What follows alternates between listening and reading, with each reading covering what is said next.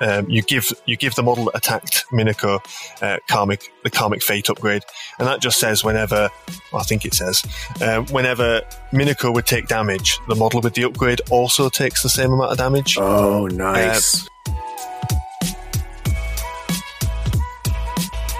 Howdy, friends. Boy, we got a treat for you. This um, Asami Deep Dive has some incredible insights from two very top players. And I'll tell you, if you even if you don't play Asami, you are going to learn something from this episode, cover a lot of things. We discover what a flexible master she is. Um, we're going to learn when summoning may not be the best move. Uh, you'll be a little bit surprised with the first model they hire after the totem. Their take on flicker bombing might surprise you. Uh, Greg makes an argument for using Terracotta Warriors in an Oni crew, and I know a lot of people don't think Terracotta Warriors um, really have found a home yet. They both um, have their main builds, but they both have some very interesting alternate builds that we really dig into. Um, at the very end, we talk about Shen Long and uh, all the chatter around uh, that master and how uh, people that ran him performed at UK Nationals. That's definitely worth sticking around for. Uh, last but not least, you may have noticed that I've started leaving outtakes at the very end of each episode. Um, so let me know in the comments on Facebook if you uh, like uh, having those there. Enjoy.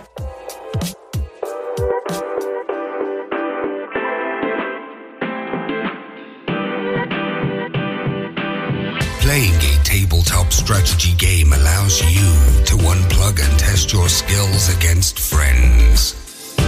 Every week, Third Floor Wars delivers useful strategies, discussions, battle reports, and reviews to tabletop games like Malifaux. If you want to get better at the games you already play or discover the games other people are playing, you are in the right place. Craig and Ray welcome you to the third floor and the Tabletop Talk broadcast. Greg here on the third floor. Today we're going to do a deep dive into the Ten Thunders master Asami Tanaka and how the Oni crew works in Malifaux 3rd edition. My guests today are Alex Drake and Greg Pakash. Anyone that has heard our McCabe deep dive already knows Alex, and he recently finished fourth at the UK Nationals event. So, Alex, welcome back to the third floor. Yeah, thank you for having me, Craig. It's, uh, it's great to be here again. So, can you give me kind of a couple sentences on uh, how the UK Nationals felt? Oh yeah, it's um, wonderful. Be- best event of the year, uh, some would say. Yeah, Se- seven games, seven great opponents. Um, 86 people, I think we had this time. It's amazing. No, really, yeah, really, really good. Just to see that many tables in a hall and that many people playing a game is, is uh, it's really inspiring. So. Yeah, I bet. So you guys on the first day play four games, right? Yeah. So, Yeah. I, I, like when I when I'm playing in a grand tournament or even a regular tournament, after the end of round three, like my brain is fried. Uh, how do you put together enough to get uh, uh, like clear thinking for a fourth game? Uh, I, I think clear thinking goes out the window. um, yeah, on, on, on the Saturday we did we did three games in a row, uh, the, the last three games. So by by the fourth game, you just you just sort of trying to go on autopilot. Really, Yeah, it's, it's an endurance spot at that at that, at that point. it, it really is because I mean it's just so mentally exhausting. Yeah, you, you, you get into it actually though, and sometimes you know by the end of the the end of the day, you're sort of like, yeah, let's play again. Where's my fifth game? That's when the adrenaline kicks in. yeah, let's ta- let's take it to the pub. Let's let's play another game. That's funny. oh, so uh, my next, my other guest is Greg, and this is actually his first appearance on the podcast. But many of you probably already know his name. Um, he held the top spot during uh, M2E in the UK rankings for uh, over twelve straight months, which is which is impressive. Uh, he took a short break from Alpha, but he's back for this new edition, and uh, some of you might recognize him because he did the Lilith Ma- Master Spotlight on Schemes and Stones uh, back in M2E. So, Greg, welcome to the third floor, man. Hey, thanks, Craig. Thanks for having me. It's uh, yeah, a little bit um, weird to be back, but we've got a we've got a really good game to play. So So I now having left and come back and um, having uh, you know a couple months now, what is uh, what's your feelings about third edition versus second? oh, I love it. Um, I love it. It is. It's it's weird how streamlined the game feels, considering um, there's nothing being taken out of it from a, a model point of view, which I know it's not exactly true because of Dead Man's Hand and things Yeah. like that. But when you consider how many models are in Dead Man's Hand compared to how many we've got left, um, the fact that you're playing a game that just seems to work so much better. And, and second was, was was still a superb game. Um, I mean, I've, I'm coming from, from all the way from, from 1.5. And when we um, initially made a transition to, Yeah. to second, um, we only played with half a game for over a year. Um, masters like um, Wow, well, Jackdaw no wasn't kidding. a master, but I suppose we didn't have uh, no Molly, for example, no Colette, no Dreamer. Um, masters like that d- didn't exist. Um, well, they did, but they had no no second edition rules. And so, yeah, our, our first game was our first year was played Right. with only maybe three masters of faction, I think, if I remember correctly, um, including kind of a ten thunders ones. So yeah, That's it's- crazy. This is uh, yeah, this is good. It's good. I, I know what you're saying though. Yeah, and I- know what you're saying about it. It's it's it's funny how streamlined it feels because like the first time you I read the three uh, uh, third edition rules, I was like, okay, there's some nice little tweaks here, nice little tweaks there. But until I actually started playing, I didn't realize what a huge impact it had on how the game felt. Yeah, ab- ab- absolutely massive. Um, and a lot of a lot of things, even just that the, the um, it sounds such a simple thing, but we have the same effect. We'll have the same name or the same ability, even whether it's on a Neverborn card or an Outcast card, Yep. and just little things like that. Again, especially if you're a newer player coming into the game, where it's like, oh, you know, I've got, um, I don't know, I'm trying to think of a word now, disguised. No, that was a bad example, but um, because it was the same in, in M2E, no matter who you were. But at least then you, you know what that ability does, and like, oh, you, you play another crew that you've never played before, and it said, oh, well, this person's got X, Y, Z ability. Like, oh, okay, I know what two of those do already. Right, excellent. Let's, you know, what's the third? Um, Exactly. yeah, just li- little things, but but it adds up to a lot. Yeah, it makes a big it makes a big difference. No, I completely agree. So, guys, what I want to do is I want to focus on obviously Asami and what the and the Oni crew, and I want to really get a sense of how you guys build an Oni crew, how the crew plays, um, if there's any T uh, tech pieces uh, in the crew that you bring in based off of you know the strategy or certain schemes, um, and we also want to cover how to counter this crew. Um, so, Alex, um, let's pretend that peop- somebody listening right now has never played Asami, never played against Asami, hasn't even read the card. Can you kind of give us an overview of the style of master that Asami is? Yeah, so um, she's a really, really flexible summoning master, um, able to to summoning uh, summon in only to sort of fit the uh, the situation at the time. So she can summon in quite sort of aggressive big beaters or sort of like scheming or support pieces, and she does that to fit the situation and fit what sort of like your opponent's doing to sort of either put pressure on them or to answer what they're doing. So, flexible summoner. Yeah, flexible, flexible summoner. Some, I think some would say like aggressive summoner, uh, with some of the positioning and, and, and with the flicker mechanic that I'm sure we'll get into. But yeah, maybe aggressive, flexible summoner. I think is, is how I'd how I'd class her. Um, yeah, to someone someone that's never heard of her or is, or is sort of like coming to her sort of afresh. Yeah, um, just to, to, to add to what to what Alex said, that she's she's a phenomenally um, flexible summoner, um, but due to kind of the nature of her keyword and how our summons work, which we'll we'll get into in a bit, um, she also has to then effectively support her models, which is where I think a lot of the kind of aggressive summoner thing comes from.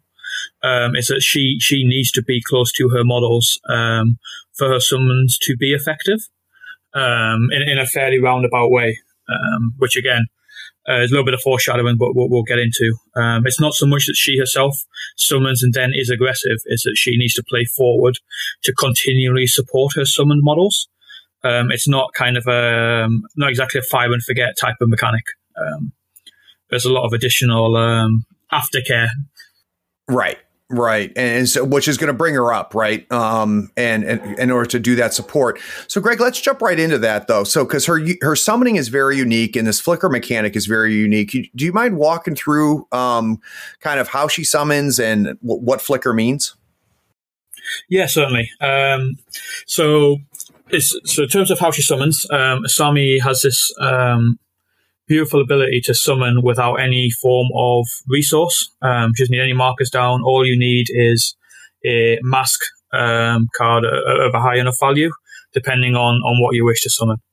Um, now, the uh, downside of that, or I suppose, yeah, the way the way it's kind of balanced around is that, um, like many other summoners, she gives her models an upgrade when it summons. Um, and part of the text on that upgrade states that when a model summoned, it gains two flicker tokens, uh, which we'll get to in a second. And when um, that model, uh, at the end of that model's activation, it gains uh, another flicker token. Um, now, flicker herself, that's um, part of her keyword. I think the actual keyword itself uh, ability is called From Beyond. Um, but flicker is is what you as, as an Asami player or Asami opponent will interact with. Um, and so basically, what this says is, uh, before you perform a duel, you can give a model a flicker token. Um, and that flicker token basically works like focus. Uh, you gain a positive to the flip of a duel, and you gain a positive to any resulting damage flip. Um, now, if you, um, at the end of uh, any model's activation, so your own, friendly, enemy, whatever, um, if you have, or a model has three or more flicker tokens on it, um, and then it is uh, killed, it disappears. Um, Got it. The whole kind of flicker mechanic um, is it's it's I'm not sure if um, I'm going to explain this correctly, but there's this kind of Japanese um, saying um, called mono no ware, which I've probably butchered the the pronunciation of, but that basically is is like a um, a, a, sensitivity or an appreciation of um, impermanence, um, which is a lot of what her crew is about. I think in, in I suppose in, in English the closest thing we might have is like the candle that burns twice as bright burns half as long. Nice. Um, so you, we do, you, you, know, the flicker mechanic lets you accelerate, but you won't be around that long. Um, and going back to her summoning upgrades, when you summon in, um, you know, you automatically gain two flicker. At the end of that model's activation, it's going to get a third, uh, which means it's only going to last one turn, as opposed to other summoners where, you know, a model you summon on turn one could easily be around in, you know, turn four or five. Um, Right. Unless, um, again, we, we, we got some like aftercare we talked about, uh, which I might let Alex talk about um, instead. You you're only going to have your summon model around for for the one turn. But there's obviously ways, and we're going to get into it, that you can mitigate that. I would assume. So, Alex, um, you know, I would imagine, you know, part of the art of running this crew is really being able to manage that flicker, right? Yeah, managing your flicker is, is, is huge. Actually, it's it's really where you're going to squeeze out um, the, the, best of, of, of, the crew. You know, you can be because you can just simply uh, summon a summon an oni, summon a demon, put it down, um, and you know it's only going to last one activation. It, it's not slow, it's not stunned. It, it just goes in, and you gain the flicker to get focuses on its attacks, and you can have sort of a really like like uh, like Greg said, a really bright, brightly burning summon. Um, but then, but then your other options are maybe trying to keep it around an extra turn. Do I um, do I summon it um, and I get to place it next to some scrap or um, corpse markers? Uh, so when when you summon it and it's within a, an inch of scrap or corpse, you can remove each one to lessen the flicker that it's gained upon. Um, do I try and use some of her other abilities to to, to reduce the, the flicker after it's summoned? Um, uh, you know, to sort of try and keep that that that, that model uh, alive for, for longer. And I, I, think that really is the the balance that you're looking at when you're playing the crew. You know, you, you you're going in hard, or you're trying to uh, keep them alive for longer, and and, and that's that's what I find I find that really really interesting. Um, I think so. The, the main way she's managing the, the, the flicker is probably with um, a mother's love, which is a um, it's a tactical action. Um, range eight, so that's where she needs to be a little bit up the board in range of those summons and in range of her crew. Um, she needs a, a, four, a four to cast it. Um, targets an Oni and it discards a flicker from them and gives them focus. So you could sort of see this as maybe giving them two two focuses uh, sure. or two APs worth, you know, sort of. But you're removing the flicker to keep them alive, and then you're giving them a focus for a, a, a further action. Um, and I'll often be um, using this on my on my models just to keep them below that, um, to actually to keep them keep them down to one flicker, maybe so that they survive maybe the next turn or depending on the situation. But that's that's the decision you, are making. Uh, the other way she manages the flicker is um, when a uh, when a mod, when a friendly Oni ends its activation within ten of her, um, she can suffer two damage um, to um, remove a flicker token from that model. So if your opponent's sort of thinking that it's going to die at the end of its activation, um, and then Asami will take two damage to to remove it and keep it alive, and that can be a bit of a, um, a key a key way of keeping your models on the board, but you can't overuse it because yeah. it's the life of your master. She's she's also got a trigger on her summon, um, so it's on a on a on a crow. So if, if you are summoning, you know, you're going to need a mask and, and a crow for it. So you're stoning for one of them and having the card for the other, and that's that she could suffer any amount of damage and reduce the flicker on the summon model by the amount of damage she suffers. So, you know, you can use a 13 of masks, you can stone for the crow, you can summon a Jorogumo. Um, she could take two wounds and it comes into play on no flicker, um, which, you know, which is, uh, impactful because then it can have two, you know, it can have a, a, a focused attack uh, on its turn and not, not have to worry about disappearing. But, but I mean, boy, you got to be smart about all of that, don't you? I mean, there's a lot to balance there, which is not putting too much damage on her because she's not going to be hiding, you know, in the back of your deployment zone while this is all yeah. happening. And two, um, you know, deciding whether, you know, that corpse and scrap marker is in the right place where you need the model to be, or do you need to summon it somewhere else that it's not going to have that? I mean, Greg, that, that seems like uh, a lot of finesse. Yeah, certainly. Um, it's it's one of one of my kind of I suppose key tenets um, that I've developed when playing it is is that yeah you, you, need to plan at least one turn ahead um, because you've got as you said you've got flicker to manage you have uh, Sammy's wounds to manage uh, you have the different ways of and then the different ways of managing those whether it's a Sammy's abilities you know picking up um, scrap markers from the summon um, Asami can also use um, Scrap, Scheme, and, and Corpse Markers to heal herself. Um, so you're kind of juggling her wounds, you're juggling Flicker, you're using different resources to, to manage the Flicker and manage um, her wounds. Um, it's worth saying as well um, that the actual Oni models themselves, um, when they kill an enemy model, they can also remove a Flicker for themselves. So you've kind of got that uh, risk analysis. You know, when you've got a model on two Flicker, it's do you spend for the third um, to go in for the kill, hoping that you could right. then take another flicker off. Um, if that model dies, there, there's there's a lot um, going on in, inside that keyword. It's one of the reasons I um, I adore it so much. Um, no matter what game that well, no matter how the game's going, for you it's interesting, right? Because there's all this other right. little bits and pieces going on in the background. Yeah, I mean, it's def- definitely not a you know a plug and play master. I mean, that is obvious. Um, and depending, I would imagine the kind of player you are, that's what can make her attractive because the, the flexibility she brings is huge. Um, but you can't. Um, I mean, you just got a you got a lot to think about, and, that, and that's like I said, that's okay. Um, it. I, I, she's she's one of the several Ten Thunders masters that uh, I find incredibly interesting. So, Greg, my next question about that though is: so we're playing her forward. We're really doing our best to to manage how much damage she's taking to try to keep her stuff standing. Um, is there other things that are keeping her on the board? Is there any defensive tech she has? Is there any healing she's getting? I mean, what what prevents her from going from twelve to no wounds in two turns? Yeah, sure. Um, so in terms of defensive tech, um, she's base defense six, which is you know already pretty nice. decent, um, already up there. Um, she could also, um, I'm going to forget the name. Um, she can pass off attacks uh, to Oni. Oh, protected. You know, everyone's got. Oh, not everyone. Protected. That's the word. Hers is protected Oni. Uh, again, it's going to cost you a card, which for a summoning model is uh, sorry, summoning master can be uh, expensive uh, depending on a particular situation. Um, and she can also uh, she has a bonus action where she can remove uh, corpse scrap or scheme markers uh, to heal two per marker removed. Also, also, also, the summon model gets flicker at the start of their activation. but it, where where it matters, though, uh, Alex, is is what happens at the end of the activation, right? Yeah.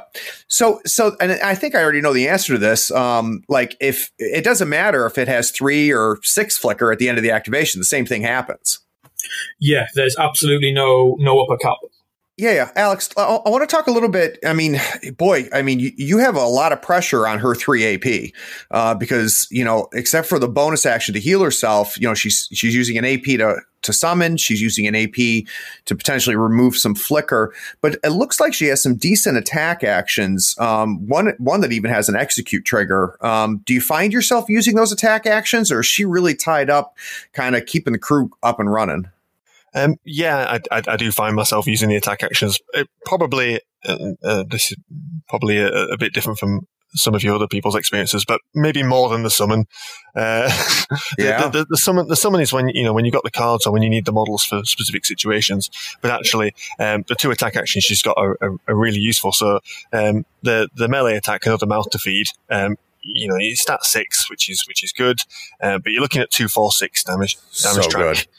Uh, yeah, and, and like you said, the execute trigger. So you can sort of later game when someone's run, run out of running out of resources with their stones. It's late in a turn, someone's running out of the cards, um, and you go in with a, a, couple of executes on, on something. It can be it, can be quite swingy. Um, yeah, so it, it, it, just means she's got a bit of protection. People have to think maybe twice before before going into her as as, as heavy as, as they would. Yeah, yeah, that that offensive capability becomes its own defensive tack. yeah, yeah, it just persuades people to maybe stay away a little bit. Yeah. Um, the other one, reaching tendrils, um, is really really useful. So it, it is a it is a projectile, but it's, stat six, uh, ignores friendly fire, and it just pushes the target six inches.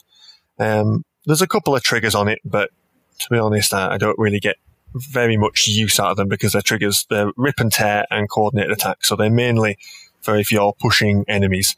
Um, but a lot of the time, I'm pushing friendlies around with with with uh, reaching tendrils, just with a hair.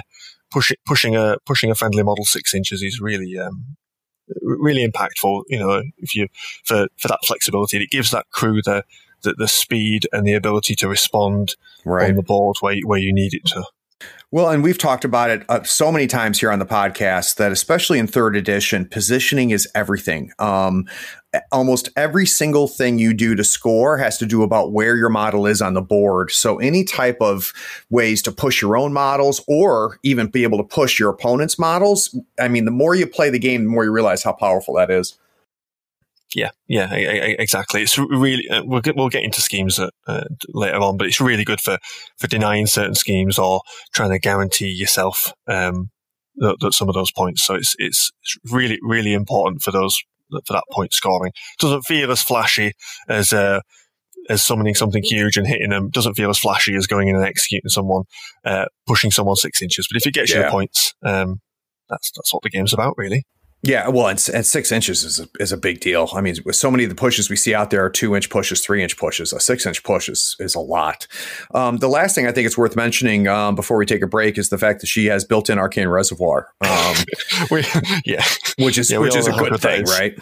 yeah, and and she needs it. Well, yeah. she doesn't need it, but but I, I appreciate it. You know, she's a summoner. Uh, the seven cards is you know means you're more likely to get the ones you want. And and and actually, maybe we'll get onto this in, at some point, but there is quite a bit of pressure on the crew for cards, or, or I find there is. So so the seven cards is really is is so, Greg, when you're building an Oni crew, out of curiosity, um, how, how, stone hungry is that crew? I mean, how many stones do you like to have in your cache? Um, I one of the kind of kind of core uh, Asami crews I tend to run. I have nine. Um, I run, yeah, I yeah, run quite I heavy. I can see that. Um, that that that nine tends to um, frequently actually drop well anywhere between five and nine. Uh, you know, if, if I'm in a matchup and I kind of feel that I need a particular upgrade, um, you know, losing dropping down to seven's not too bad. Um, or mm-hmm. if I feel um, I might need a particular tech piece or particular support piece, and that's going to cost me a couple of extra stones to swap a model out or add a new one, and I dropped, you know five or six, it's not too big a deal. Um, mainly because I'm I'm trying to trade off, you know, what I might spend those stones on during the game. Um, yeah. For um, an ability which I'm, I'm going to use all game long. Uh, it's more of a, a, a meta call than anything else. Right, right, exactly. Well, guys, let's take a quick break. When we get back from this break, what I want to do is I want to focus more on um, what what uh, models uh, Greg and Alex are bringing in uh, to their own crew. So we're going to talk about building a crew. We'll be right back.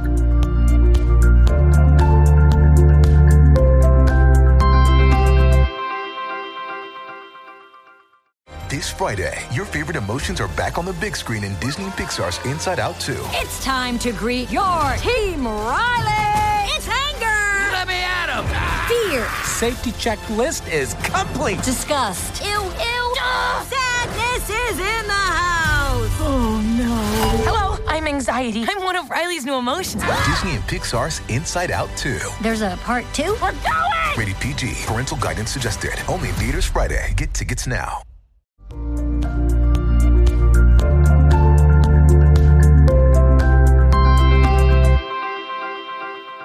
So now that we got kind of a feeling of um, really, which I think makes Asami just a cool cool, cool master and Oni a cool keyword.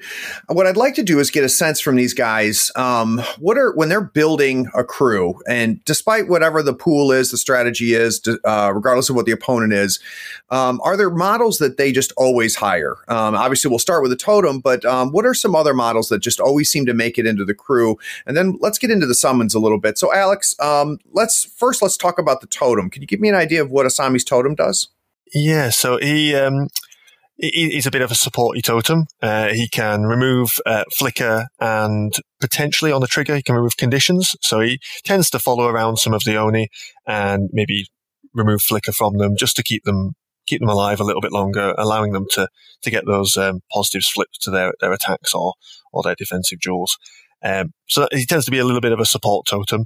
Um, he do, he can put up as he's quick action. He can put up uh, an aura of concealment, which com- comes in handy because you've got to remember we are uh, in, in, in, when we're staying in keyword, we're we're very melee centric crew. We're not we're not a ranged crew really. Gaia. Um, and um, I suppose one one really interesting thing about him is that if um, he's got an ability, uh, the, the true power, um, and, and that's when if you lose Asami in the game when, when she dies, you get to attach an upgrade to him, and it just makes him a bit of a beast in combat.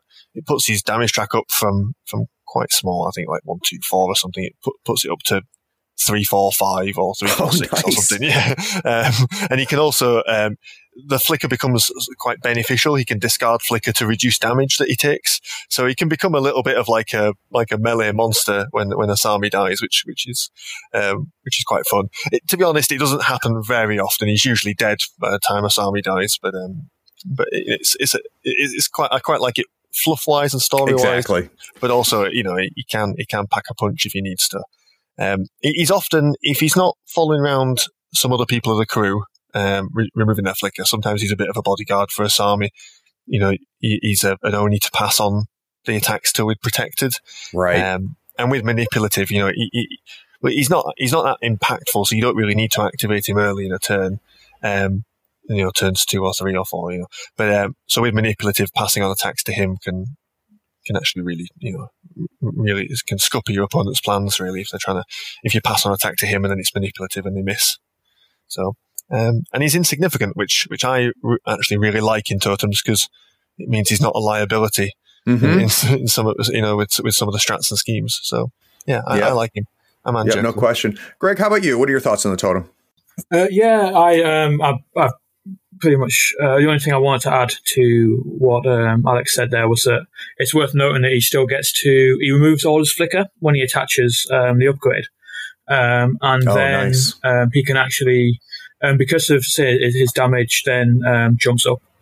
he does actually become a uh, especially you know Sammy tends to die towards the end of the game, and you can mm-hmm. actually kind of trade for for your opponent's pieces really well. Um, by chucking a couple of focus attacks in, you know, with minimum damage, you know, it's something like I think he tops out at six. It's like three, four, six, or something like that. He goes up and he, to. He's got crit strike. Um, but with wow. you know, and he's got crit strike, and he has the ability. Uh, well, another one of his triggers, uh, he can gain a flicker token um, to take the same action again. So he can potentially, you know, put out four focused attacks um, on three, four, six, and then uh, he will immediately die after that.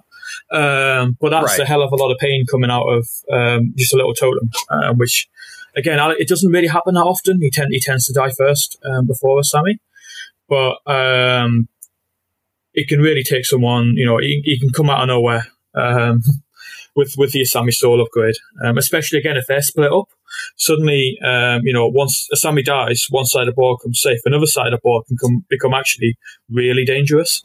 Nice, um, because yeah. you've got this little blue guy running around stabbing things.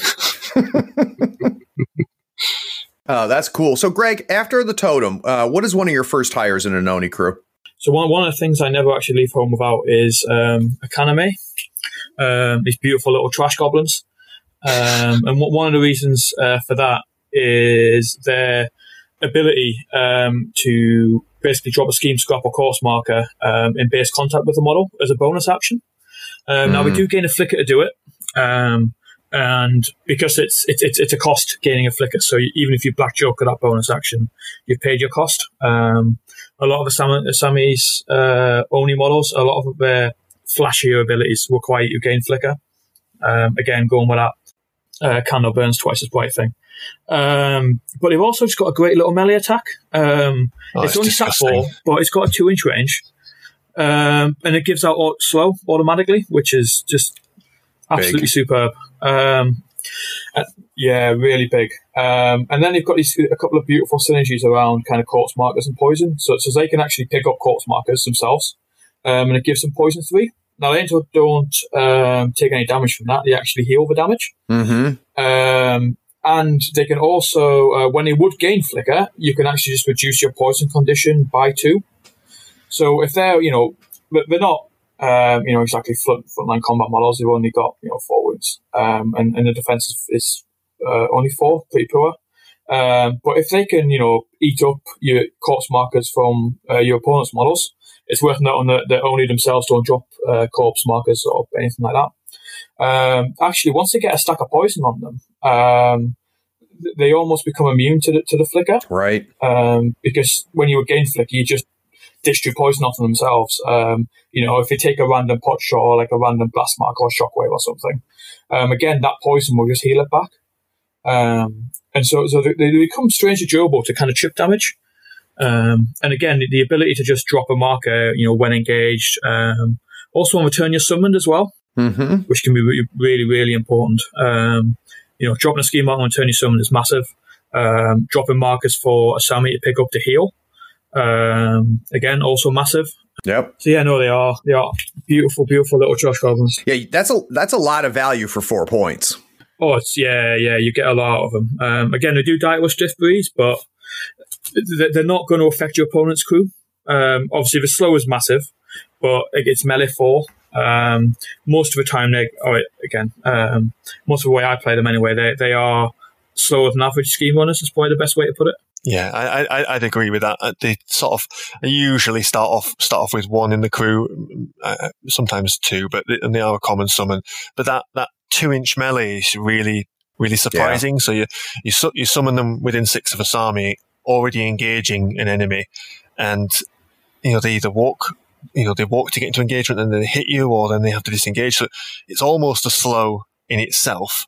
But if, but if an, if an, if an Akaname has gone, you know, so it charges someone, uh, it, their, their, their attack actually targets movement, which is a little bit strange, but I suppose can get around some, some defensive triggers and things.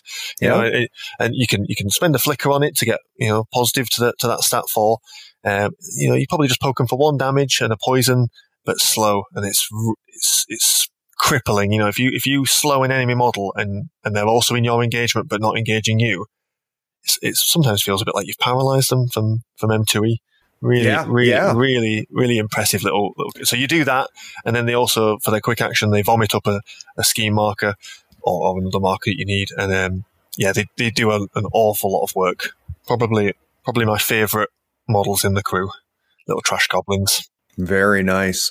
So you mentioned Alex that you might you might you definitely hire one. You might bring in two. Um, after the Akaname, um, where do you start looking as you uh, are building your crew? Amanozako. She's she's she's my main lady. She comes in every single crew, um, so she's a, a, a ten point henchman, um, and, I, and I, I think I take her in every crew just because um, she's really really flexible. Um, she's she can she can beat face with a with a three four five damage track. Um, obviously, she can be spending flicker to make those focused attacks. Um, she's she's got she's movement six with flight. Um, Yeah. She's got she's got terrifying. She's willpower. She's only she's only defense five, but she's got willpower seven. So you know she's she's hard to control by the enemy. But but she's movement six with flight, and then um, So and then a really good damage track. Um, the other thing that she brings that I use an awful lot is her quick action, uh, dark bargain. So um, it's it's like an obey. Uh, the target you need a five to cast it. The target suffers one damage, and well, actually, Armor gets a flicker on the on the trigger. So what what it does is it you tell the target to take an interact action, and that can be Mm. herself or that can be someone else, and that that's really important. Just get, getting those interacts down. It means you you're not having to you know other models aren't using their AP, but because t- because it's a tactical action, she can tell herself to do it. Um, and there's a trigger on it with a mask where she gains a flicker, but instead of it being an interact action, she can take any action. So oh wow, nice. in a way, I sort of see her as a three AP beater. Yeah.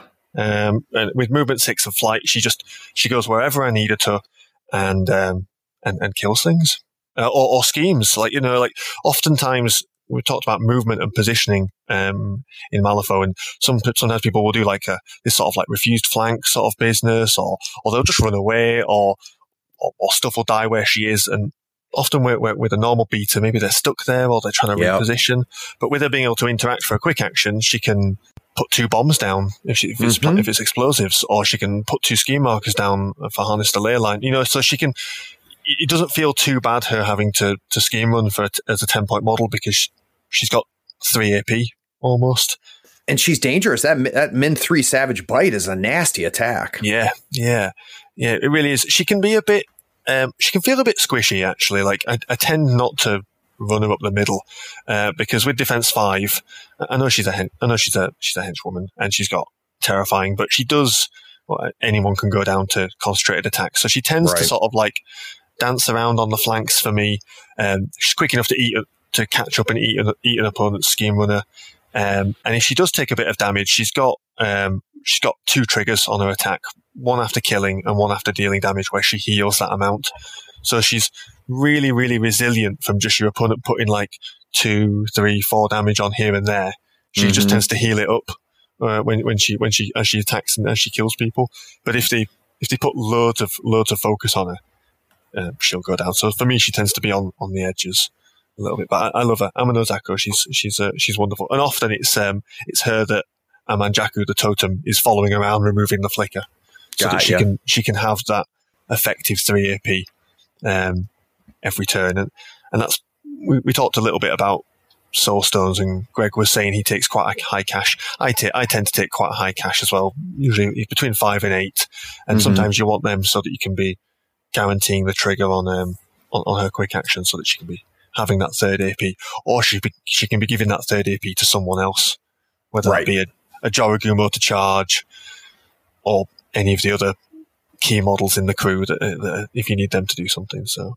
So, Greg, is there any other core Onis that you're hiring, or, or do you start flexing uh, right away to uh, versatile or out of keyword? Uh, yeah. So before we get onto that, I just want to touch on, on something else with um, with Amano Zako, if that's okay. Please. Um, going back to what Alex said uh, with the, um, the, the high soulstone cache, that's that's exactly right. That's exactly why I have quite a high source soulstone cache myself. Um, it's a you know, Asami wants to stone for summons, Amano Zako wants to stone for her bonus action. And, and, the other thing is that she does have a tactical action to lay down hazardous terrain. Yeah, mm. I'm not sure about you, Alex, but I, I don't think I've ever used this. I've, I've, never, I've never used it. That's why I didn't mention it. Yeah, I just I know we um in, in, the kind of Ten Thunders uh, Facebook message group we had a really kind of, actually really long, really good discussion about kind of this ability and, and hazardous terrain in general. Um, so I thought I might just touch on kind of why why don't why we love this model, but we actually just don't use one of her kind of core actions. Um, and, and part of that's a cost. Um, you know, it, it needs a suited card uh, to actually get the uh, the terrain off. Even though it's a four inch bubble and on a 50 mil base, that's huge. Uh, but you also have to gain a flicker token for it. And so I'm a little bit like when, when it comes to kind of yes, you can potentially deny space with it, except you haven't really denied space. What you've said is that if your opponent wants to interact within that space, there's like an additional tax on top. Um, and if you're playing against kind of a, a a, above average, a good opponent, um, they're going to know if that cost is worth paying. Right.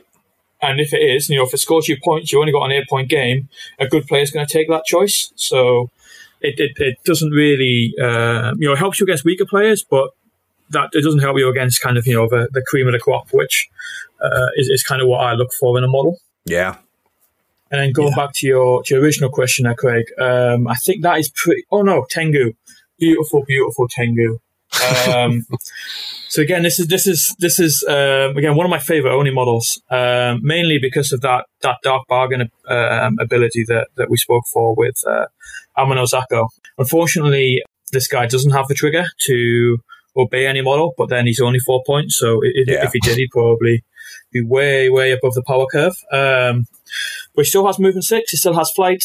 He can stop any models getting distracted and slow. Um, but it does cost you a card. And again, I, I, don't think I've ever used it. Um, he has the standard flicker stuff, but his his attacks are nothing to write home about really. Um, th- this guy's main job is is scheme running. Um, so walk six, uh, move six, sorry, with flight um, is absolutely superb. Um, he also has dark bargain. Um, so again, he can um, dark bargain himself, so he can move 12 inches and drop a scheme marker. Um, he can Yeah, also then big. cause someone else to interact instead. Uh, which again is we're going back to, to what we said at the very start of the uh, the podcast about the shoot. Asami really rewards uh, planning ahead and, and, and really managing your side of the game because you know you can summon a Tengu to, to fly 12 inches and then tell someone else to interact, but to do that you need to have that other model in the correct place. So the great little little force multipliers. Um, they have a little bit of healing as well, but again, it's it's a bit of a more of a corner case issue. They have a, a, a pulse that can uh, heal all models, so it actually includes your opponents uh, within five inches, um, one damage. Um, now you can potentially do that twice by gaining a flicker token, but but for me, they they you know they're little scheme bots um, with again the potential to get three AP, even though one of those is an interact. Right, right. So, um, I mean, so, and I, obviously we're not done building the crew yet, but you know, the, two of the key models that you guys have brought up are, are, are um, you know, two out of the three are four, four stone models. Um, what, what's, what's the, is there any other big models outside of AMA that you're bringing in? Um, is that where you start flexing out to versatile, Greg? Uh, yeah, pretty much. Um, so two of the models that I, uh, large models that I quite um, commonly take um, that, that are versatile are the Dawn Serpent and the Yasunori. Now, Dawn Serpent is is one of my favorite models in the game, um, mainly because a lot of what he does isn't isn't flashy. Now, he- he's movement seven and flight, which by itself is superb. Um, he's lightning fast. Now, just and he also has um, agile, so he, he's really hard to pin down. Mm-hmm. Um, also hard to kill. Um, has his own built-in healing. He's very um, self-contained. You know, doesn't require anything from Asami. Doesn't require any of her AP, which you're already trying to juggle um, by keeping all of his Oni around and managing all of his flicker system. Because there's only, you know, Asami only has three AP, so she can only really remove, you know, a maximum of three flicker return. Um, and so I like having a few big versatile models in there that she doesn't have to worry about, or Amon, you know, uh, Amanjaku doesn't have to worry about. Yeah. Um, and with Dawn Serpent, again, you know, he lives, he survives. He's also got three, four, five damage track. You know, no triggers on it at all.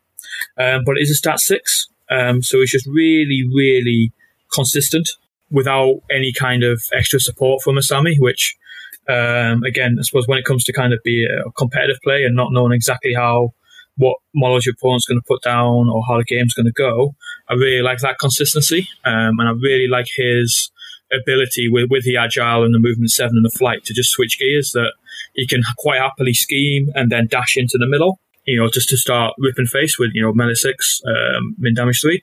Or he can he can go the other way around. He can come up the center and then bounce out to the flank to to drop a scheme marker somewhere late game. The other model's Yasunori, again, very, very similar reasoning to a Dawn Serpent. Uh, very consistent model. Stats really, really good. Um, again, movement seven with flight, superb. Um, his unnatural reflexes trigger um, is absolutely brilliant. So, so but on the face of it, he wants he wants masks, uh, and the Sami also wants masks. But because he he generates his suits from the number of cards in your opponent's hand, so in early game, uh, sorry, early in the turn, when you know your opponent's got a full control hand of six, he's essentially armor three, um, which com- combined with hard to wound means he, he he takes a lot of putting down. So good. Um, it also Yeah. doesn't. It's yeah, it doesn't because the fact it doesn't reduce to zero um, is absolutely brilliant. So you know we don't have to spend too many cards defending him if, at all. Yeah. Um, his Mhm. attacks again, melee six positive flip built in, superb. Again, mask triggers, but he, he can get those built in. So he needs essentially nothing from from Asami herself. Um, and one of my favorite abilities he actually has is um, his bonus action, the Wind's Wrath. And all that does, it's, it's a three inch pulse from his 50 mil base, um, and it moves himself um, and other models in range up to an inch. And it just randomly has loads of little, um, excuse me, um, a lot of utility, um, especially about keeping him um, mobile. You know, for example, Mhm. if if someone has, uh, let's say, a one engagement range, um, if they're engaging him, then he pushes them one inch away and he pushes an inch away. So unless you know you've got a two inch engagement range and you're in base to base with him, um, at the start of combat, providing that you, you know, your the opponent's model and the Yasunori has, has space to move, he actually Mhm. can't be tied down. And then with flight, he just leaps over the top and, and goes off and does his thing. Um, and again, I I just really, really like the, the consistency. I know what I'm getting. Um, and I've got lots of different options. Again, if needs be, he can scheme um, Yeah. because he's fast enough, because he has flight. Um, Yeah, I mean, what what we're really seeing now as you guys go through this is we're seeing incredibly fast, incredibly versatile and flexible models, um, and uh, a lot of flight too. So um, I'm really starting getting a feel of kind of the play style that the two of you guys are building up to. Um, Alex, how about uh, generic um, Ten Thunder upgrades? Is there any generic Ten Thunder upgrades that you're finding yourself using with this crew? Yeah, a, a, a couple. I don't think I rely upon them as much as some people, but um, it, it depends on the situation, really. So, um, and, and obviously with the hires, so sometimes I'll hire um, a samurai, and sometimes I'll have trained ninja on the samurai, just so that it can, as we've been talking about, really, really sort of fast repositioning crews. Trained ninja just allows your samurai to, to from the shadows up there and, and sort of start acting straight away. Um, and, and, and obviously, depending on what master your opponent's declared, but master agent is always a consideration. Um, the upgrade that, that turns off resist, resistive triggers in a bubble. So, you know, Yeah. your, opponent, your opponent declares collect or, or zip, then you can you can stick a master agent on on Yasunori, uh, maybe maybe even another one on Amano Zako, and you can al- almost guarantee being able, you know having that those two six inch bubbles to turn off resistance triggers. So. Um, yeah, they're, they're, they're really important. Train ninja or ma- master agent, but they're usually just um, as and when the situation requires. And um, I think the more I play, the more masters I'm getting experience playing against, uh, the more I'm finding uh, when to use them and, and, and when not to. I'm not a sort of person that just sticks them on because I think, oh, actually, I'd like to deploy this guy a bit closer, or I think that maybe um, hard to kill He's really good on that. I've, I've got to have a purpose for it because you know we've said we want a high cache with a with Asami. Two stones is you know is part of that cache, isn't it? It's it's um, it's eating into that cache. So yeah, if I've got if I've got a purpose, then then I'll I'll use the upgrades. Yeah. So, Greg, can we talk a little bit about the summons? Um, I, I mean, obviously, I don't want to cover every single model that she can summon, but I'd like to know what you consider some key summons. the top two uh, everyone goes for, um, or at least I tend to go for are, are Jorogumo um, and Katashiro. Um, Obsidian Oni come in a, a kind of a close third. Um, so Jorogumo are your, your kind of big, flashy Spider Boy summon. Absolutely great stats. Uh, well, um, the damage is, is 346, 2 inch range, um, with a stat 6. So you're already starting at a great place before you even think about having positive flips um, on that attack and damage because of, of Flicker. Uh, you've got puncture, um, so you can potentially have even more positive flips on your damage. Mm-hmm. And then they've also um, have a couple of weird little bonus actions um, where they can actually stop healing in your opponent's crew, um, which can be randomly very clutch. Uh, Yeah. You know, if you're playing something like the morning, um, you know, to suddenly turn turn off that healing can actually be a massive deal. Um, it's also range ten, which which uh, I remember for the first time I looked at it, it just struck me as being just really far for reasons I couldn't understand. But hey ho, um, he, he he um he yeah he can also um, push other friendly models um, away from him. Now it's only a four inch push, and, and, and the way itself um, is it can be somewhat restrictive, um, but he's quite good at if, if you've got a model uh, you know that, that's been engaged and you need to free it up. You know, the Jorogumo could charge that model. If if you don't even kill the enemy model, um, you could always just scare your own friendly model away. Right. Um, and so you've kind of still done the job. You've got a little bit of backup. Um, they they can also heal themselves um, when they kill uh, an enemy model, as well as removing a flicker as, as part of a general keyword abilities. Um, they can also just heal two damage, um, which is really really good. Yeah, I'm looking at that Mark of Vengeance, Greg, and um, I, I, the first thing I notice is it's obviously it's not an opposed duel, right? Um, or no, it is an opposed duel, but you don't have a target number. Yes, yeah, yeah, willpower, yeah. Yeah, so with that, but with no target number, it, it and and I noticed it's got a nice little uh, shielded on a ram. So um, I would that would uh, you know make some of your mid mid rams uh, pretty valuable because I don't depending on what model you're doing it against, you, you really question whether they're going to spend a high card to try to resist that.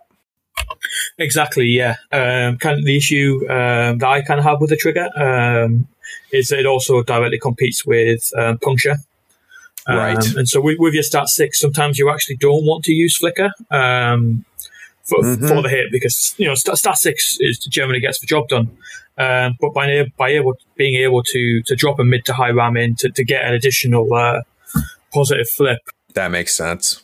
again, especially if it's a summon model, um, being able to kill a model without spending the flicker for the focus and, and remove one, you've kind of got a net benefit for, you know, seven, eight of rams is, is really, really good value. So Alex, um, what are some other key uh, summons?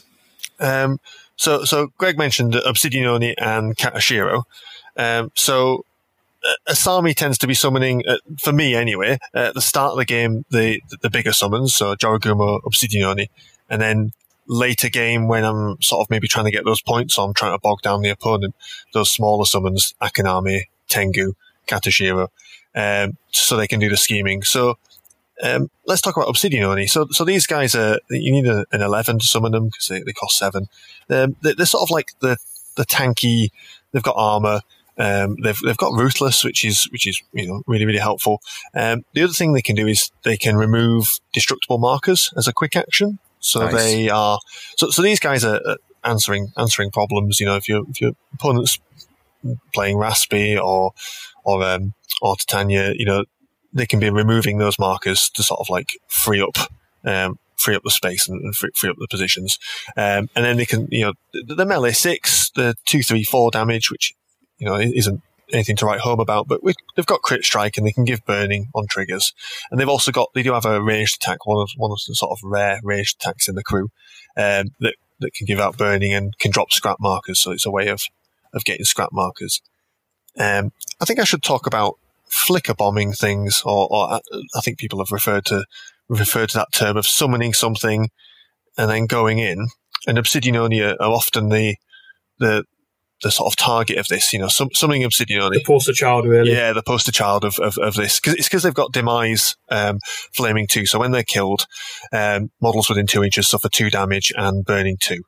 Um, So you, yeah, so you can you can make an Obsidian Oni. Um, you can push it forwards, uh, push it so you can push. You can walk forward with this army five inches. You could summon an Obsidian Oni another six inches ahead of you, and they've got a forty mil base. And then you push them another further six inches ahead, so they're now uh, 12, 17, uh, like 19, almost 19 inches up the board if, if you've got a straight path. And then they can go in and they can do two focused attacks with the flicker and then they die. Um, and that can be really, really impactful, you know, two, two sort of stat six focused attacks and then dying to do two damage to everyone around. I think, I think it works against players that either aren't expecting it or, or are running crews that, that, that ball up, that, that really Right. need to sort of be close together. But I think the more people play against Asami, they'll come to expect that and they'll start countering it. Um, So I actually don't like. I, I usually actually find myself not playing in that sort of way. I tend to act like I'm going to do that. Summon an Obsidiani, push them forward, go in with the Obsidiani, but not actually spend all my flicker, not actually do the focus attacks, just make two normal attacks. Because then actually, you know, from the opponent's point of view, you've got an Obsidian Oni sort of stuck in your crew.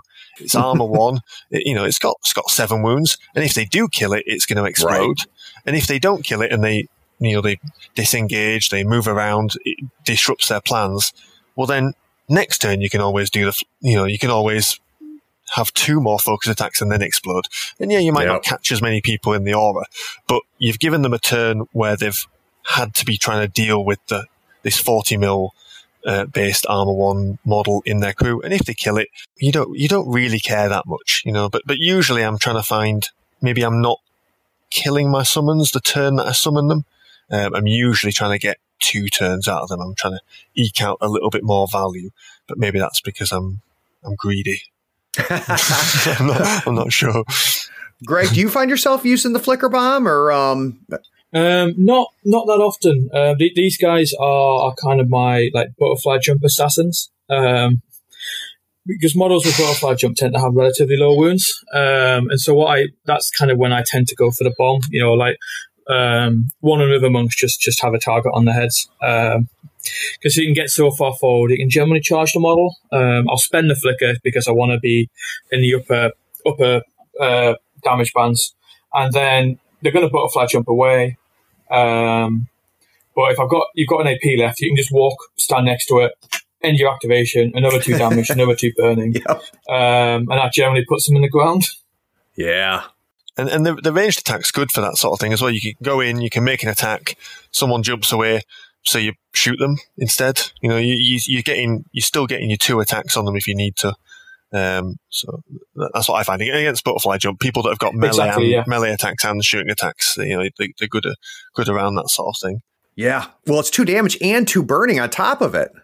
Exactly. And, and you know what's going to happen, right? Like if you shoot, you can miss. Yep. Um, yeah. So if you definitely need that guy dead, just stand next to them and uh, uh, demise. Well, and I and I love that nasty choice, Greg, that you talked about, which is okay. Um, I'm not going to kill him. I'm going to leave him there and, and make him a, a, pain in your behindicus. Um, and if you want to kill him, that's great. I'm a huge fan of you killing him too, uh, because here's four damage by the end of the turn. Exactly, and they spent uh, they spent resources killing him as well. Um, right. Um, I suppose that's what you'll find as well, Alex. Is yeah. these guys, because you're summoning on four wounds and you've got armor, you, you take a lot of putting down. Um, yeah. And if you really want, you can spend flicker on the defense. Yeah. Yeah, you can. They can go into you, and you can spend the flicker on on the defense. They attack you, and then you explode if you need to. Yeah. So yeah, they take a lot, a lot of putting down, and I think that's what I like about the crew with Akaname sort of slowing people, engaging them. You know, Obsidian Oni getting in your face, and then you know taking AP and resources. Jorogumo, you can't, you can't, well, you, you can, you can't charge, you can't end within two inches and, uh, and make an attack action if you've done a charge. So they're hard to get into as well. And with a two inch melee, they can sort of bog people down. So the entire crew is really good at holding up. It's got some models that are really good at holding up people and getting in the way and draining AP. Well, and I, th- I think the theme that is is just getting stronger and stronger, guys. You're making the case of is just how flexible all of this is, and the flexibility just seems everywhere between the movement, the pushes, uh, the range of summons. I think is very interesting. The fact that I can, you know, you know, bring in some big nasty things. I've got a lot of really strong, low cost models. Uh, Alex, you made the point that you know her attack actions are legit, so maybe you don't even summon uh, during her activation and then to have um, Yasunori and the Dawn Serpent really being their own little mini crew, um, doing whatever needs to be done. Uh, but that, that's very, very flexible. Um, and it just seems every aspect it, we're, we're seeing that. Yeah, because if you've taken Dawn Serpent, Yasunori, and Amanozako, you know, I know Dawn Serpent's nine, but you've got uh, 29 stones on three models there, but they, they're all reasonably self-sufficient. And yeah. Nako can obey Yasunori to take a walk on the first oh. turn, and then you're seven inches further up the board, you know, and you and you've got a nine inch threat with four attacks, or you've got a 16 inch threat with two attacks after you've walked seven right. inches up the board. So yeah, the threat range is, is, is there on the first turn if you if you need it. Yeah, the speed is is pretty insane in this crew that you guys are putting together. Yeah. Now, Alex, we were talking offline, and um, you kind of mentioned kind of an interesting build that you've been playing around with. Can we talk about that? Yeah. So uh, we've mentioned a lot of self-sufficient models before before the break. A lot of those big sort of beaters, really fast. Um, but another part of my crew that I, I take quite often, maybe um, 70, 80% of the time is, um, is a Minako Rei and, and, and, a summoning package. So Minako Rei, she's, um, she's last blossom, but she's versatile. Um, so she's um, eight stone henchman, um, and she's she's just she's just a really really good model. So um, she's got laugh off, she can't be moved. Um, she's got charge through, so she gets a positive when she charges. Um, and if she kills someone that has activated, she gets fast. So you know she's she's a reasonably BT model, but she's got for an AP she can summon a Katashiro uh, with a ten of uh, a ten of tomes. So she has to use a scrap marker or a shadow marker. That's why, where she fits in with Last Blossom. Um, mm-hmm. But she summons a Katashiro. So what I'll often take is I'll take Minako Rei and, and one Akaname, or, or maybe Minako Rei and two Akaname, and they'll sort of deploy mm, maybe with a with Asami uh, in, in sort of deployment, and, and all those flexible, flying fast, other versatile models are sort of in, you know somewhere else in the deployment zone. But um, you can have your Akaname walking up, uh, vomiting up a, a, a scrap marker, and then maybe interacting to put a scheme marker down so that the Akaname will put two markers down as well as walking up the board. And then Minako Rei can turn, turn that, turn one of those scrap into a Katashiro. And nice. the scheme marker can be for Asami to eat uh, with a quick action just for healing because she's going to, she's going to use some health either for her summoning or for removing flicker. So the, the will put down a couple of markers to support Asami, but also the, one of those is a scrap so that uh, Minako can summon a Katashiro and it just eases off some of the pressure on um, on Asami summoning a Katashiro. Right. Minako can summon one to you know a Katashiro turn one, and Asami can summon uh, you know a, a Jorogumo or an Obsidian Oni, and um, it's just a really good a really good first first turn. She doesn't tend Minako doesn't tend to be summoning Katashiro all game long. She'll just maybe summon one, maybe she'll summon a second one on turn two, but then she'll tend to go get stuck in. Um, but I really like Minako Rei. She she she um she's brilliant. She's got a quick action that can draw a card if you've got less cards than your opponent. Yeah, no, I was good. It's it's worth noting. I think that um, unlike Asami summons, um, Minako's Katashiro don't come in with an upgrade, mm. um, so they don't have that kind of ticking time bomb um, of Flicker Edition. Yeah, that a lot of um, Asami's other well, all Asami's other summons um, actually do carry. Yeah. So again, uh, going by what Alex said, it just relieves that little bit more pressure off Asami herself. Yeah, and I got to tell you, as as a rule, I tend to not be real crazy about like two model combos like this. Yeah. But what I what's interesting about what you're talking about, Alex, is you know the the the four stone barfing gremlin that you're bringing in to help her is a good model on his own, right? Yeah. So yeah, he's definitely enabling the summons when you need it, but it's not like that's the only thing he can do for you. Yeah. Yeah, he's only doing it really turn one. He's, he's, he's and he's putting a marker down for Asami to, to heal off anyway.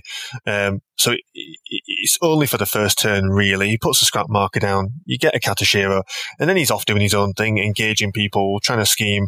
Actually, more likely he's dying, but you know, he's, he's getting in the way and he's, he's doing his own thing. It's not, it's not a combo that you stick, stick to. I, am not a, a big fan of those sort of combos, but it's just, gets you an extra Katashiro you know, and, and they are they're, they're, really good. Just gets you an extra scheme runner that they'll move into a better position or hide somewhere on turn one, and then on turn two, it's going to go and try and score a point or something. So Min- is brilliant. And, and the other thing she does actually, people really don't want to attack her because of her um, her defensive and willpower trigger uh, right. which is, is Karmic Debt. I don't actually have it in front of me, but that's because I think Jamie Varney stole it at Nationals. Um, so I think he, he, didn't. He's like, I don't like that. I'm gonna. I'm, I'm going to take that back to London with me. Or I don't know, but down south somewhere. It's all the same to me. Um, do, you, do, you, know what? So, I, I, I hope so I hope it's not Jamie that stole it, and there's some guy just maniacally laughing listening to this podcast right now. yeah, you'll never you'll never get to declare that that defensive trigger again. Um, but so when, when someone attacks her. Sorry.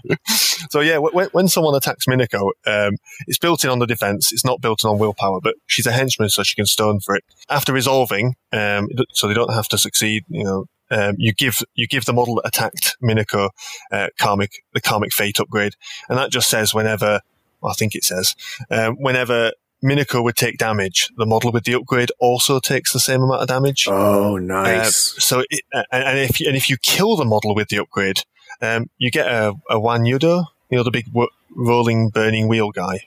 Yeah. Uh, so yeah, it's, it's, just like you know, you attack Minako Rei, and then she goes in and kills that model that attacked her, and summons summons yet another model, another movement mm. seven model that's unimpeded. You know, just adding to the to the massive movement of the crew. Uh, well, so, and that's a huge that's a huge swing, right? You're yeah. taking out a model and bringing in a seven stone model. Yeah, yeah.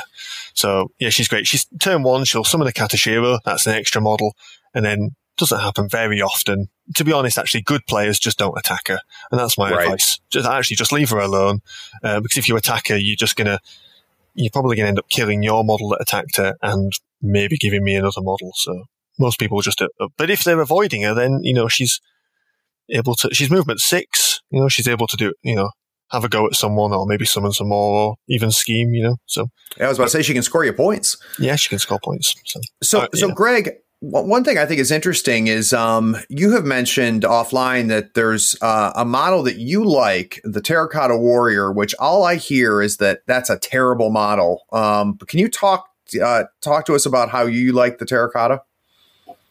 Yeah, sure. Um, I think I'll start by saying that it is a generally, in most cases, in fact, almost all cases, it is a generally pretty terrible model.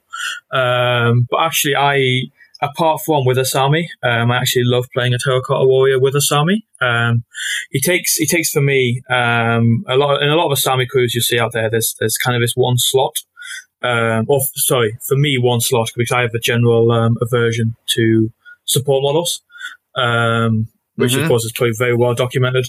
Um, so commonly people will take something like a um, a Tanuki um, or a, a low river monk. So low river monk is just pure pure healing to try and manage that um, that wound count for Asami. Wounds are a resource.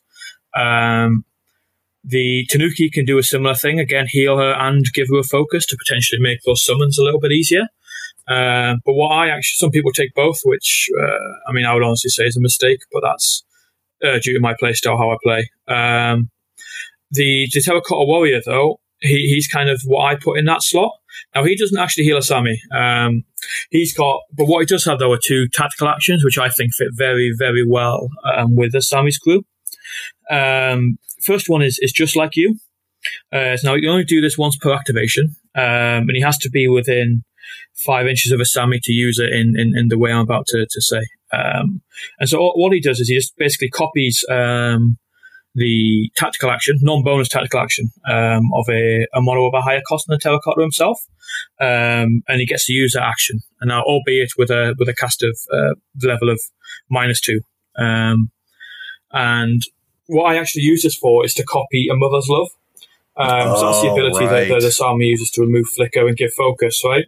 Um, because, you know, we talked about how aggressive Asami kind of needs to be, how short range that is. And it does make it quite bubbly. But whereas with that terracotta, I basically extended that bubble by a radius of five inches.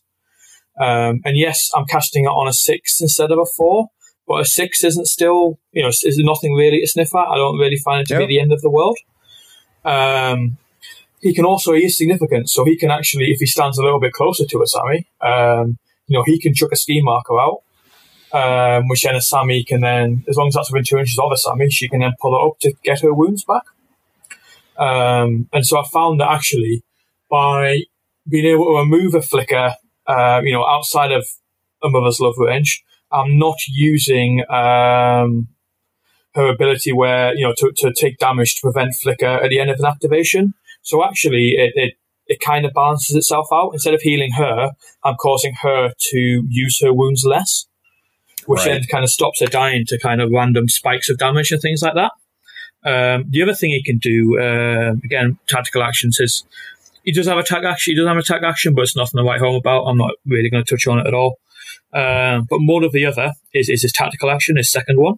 Um, and this is where he can replace himself um, with a minion or enforcer uh, that was killed during that game.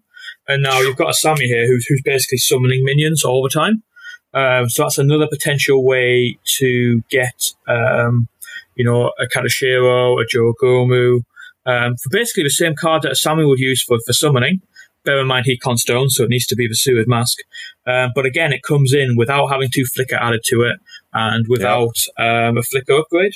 It does have kind of pseudo slow because of the way Replace works. He's used um, an AP. So it's only going to come in with one AP, um, and it only comes in with three damage. So um, but some of these, you know, low cost models we were talking about, Tengu, Akaname, you know, coming in uh, with only three wounds, sorry, it's not the end of the world. That just means you've taken one wound at some point. Uh, Jorogumo can heal themselves. Um, but the other thing that, that's worth noting is the or is the enforcer bit. Um, because you can actually summon, uh, sorry, replace yourself into a Dawn Serpent if a Dawn Serpent's died. Oh, um, boy, because it, Dawn Serpent costs nine. So you need a 13 of masks, but, you know, you, you, suddenly you're getting the Dawn Serpent back, uh, you know, who's move seven and has a yep. self built in heal is absolutely superb. Um, if you've got the Red Joker, um, you can actually bring Yasunori back. um, which is again can be a colossal swing. Um, after after they've ground through through the Yasunori, suddenly he pops back up again. Only three wounds, but it's a hell of a lot of offensive output potentially because he you know can have built-in onslaught, so he can replace himself, charge you know bonus action um, for an inch, charge seven inches, two inch melee range with two attacks um, because of a trigger. Um, so yeah, it's really in Asami. I think he's got a really really good spot as it does the uh, the terracotta warrior. Yeah, I bet. In a similar vein, uh, the Kamaitachi is um, one of those models which I, I don't take often. Um, he's very much um, dependent on the opposing master uh, and what I think I'm going to see in the opposing crew. Um, so if, if and, and that's purely uh, for his um, Wonder Weasel um, ability. So this is a once per activation ability, um, which after a model is summoned, um, I get a draw a card. Which you know, card draw for a summoner is is, is absolutely superb. Yep. Um, now, the drawback of this is if it was a friendly model that was summoned, I've got to discard a card. So this is more card cycling than it is card draw uh, in just a pure Asami crew. Um, now, however, if I'm playing against another summoner, Mm-hmm. um, or I think um, you know it's a model that, uh, or there's going to be a model in the crew which is going to summon other models. Um, let's say it's Zoraida or something, for example, who you know might be summoning a voodoo doll. When she's when the opposing crew summons, I draw a card, and that was not a friendly model, so actually I get to keep that card.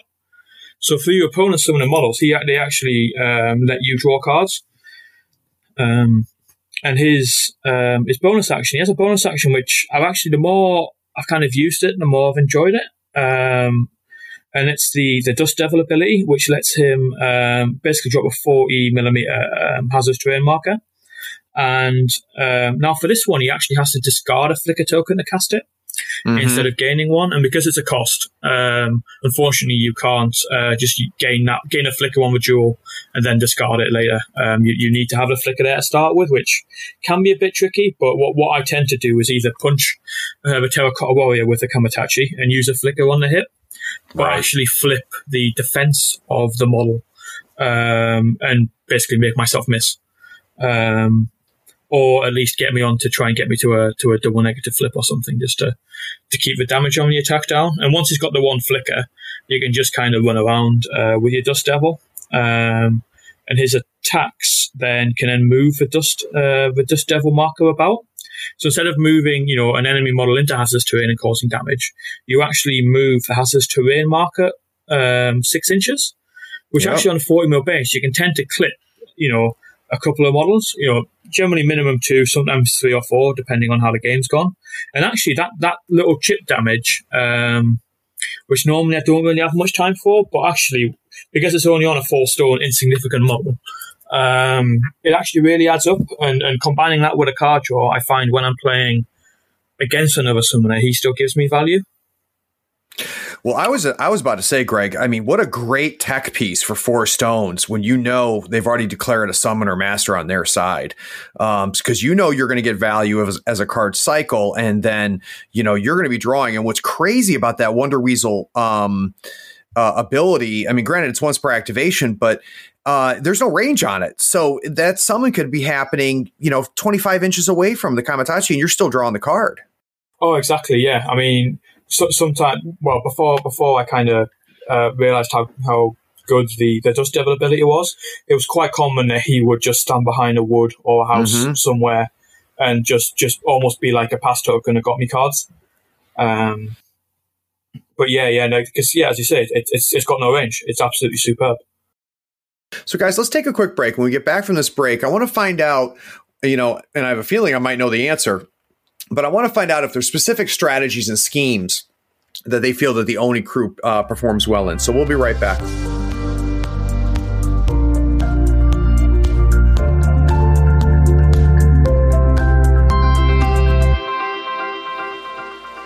Howdy, friends. Craig here. With 3rd edition Malifaux released, it's time for you to get a new mat with new deployment zones. We've tried every mat in the business, and nobody has better quality and selection than Mats by Mars. They're waterproof and they roll and unroll easily, and they're even wet erase Marco compatible. They offer over 35 designs and let you add M3EO overlays for making deployment and positioning a breeze. Check them out at matsbymars.com. They are offering a sweet discount for our listeners. After you found the perfect mat, use the promo code THIRD FLOOR to get 10% off your entire order. If you really want to support us, in the notes of your order, request that our logo be put in the corner of your mat. It's the only way to make the best mat in the business even cooler. Again, that's Mat by Mars. Use the promo code third floor to get a 10% discount. Details are in the show notes.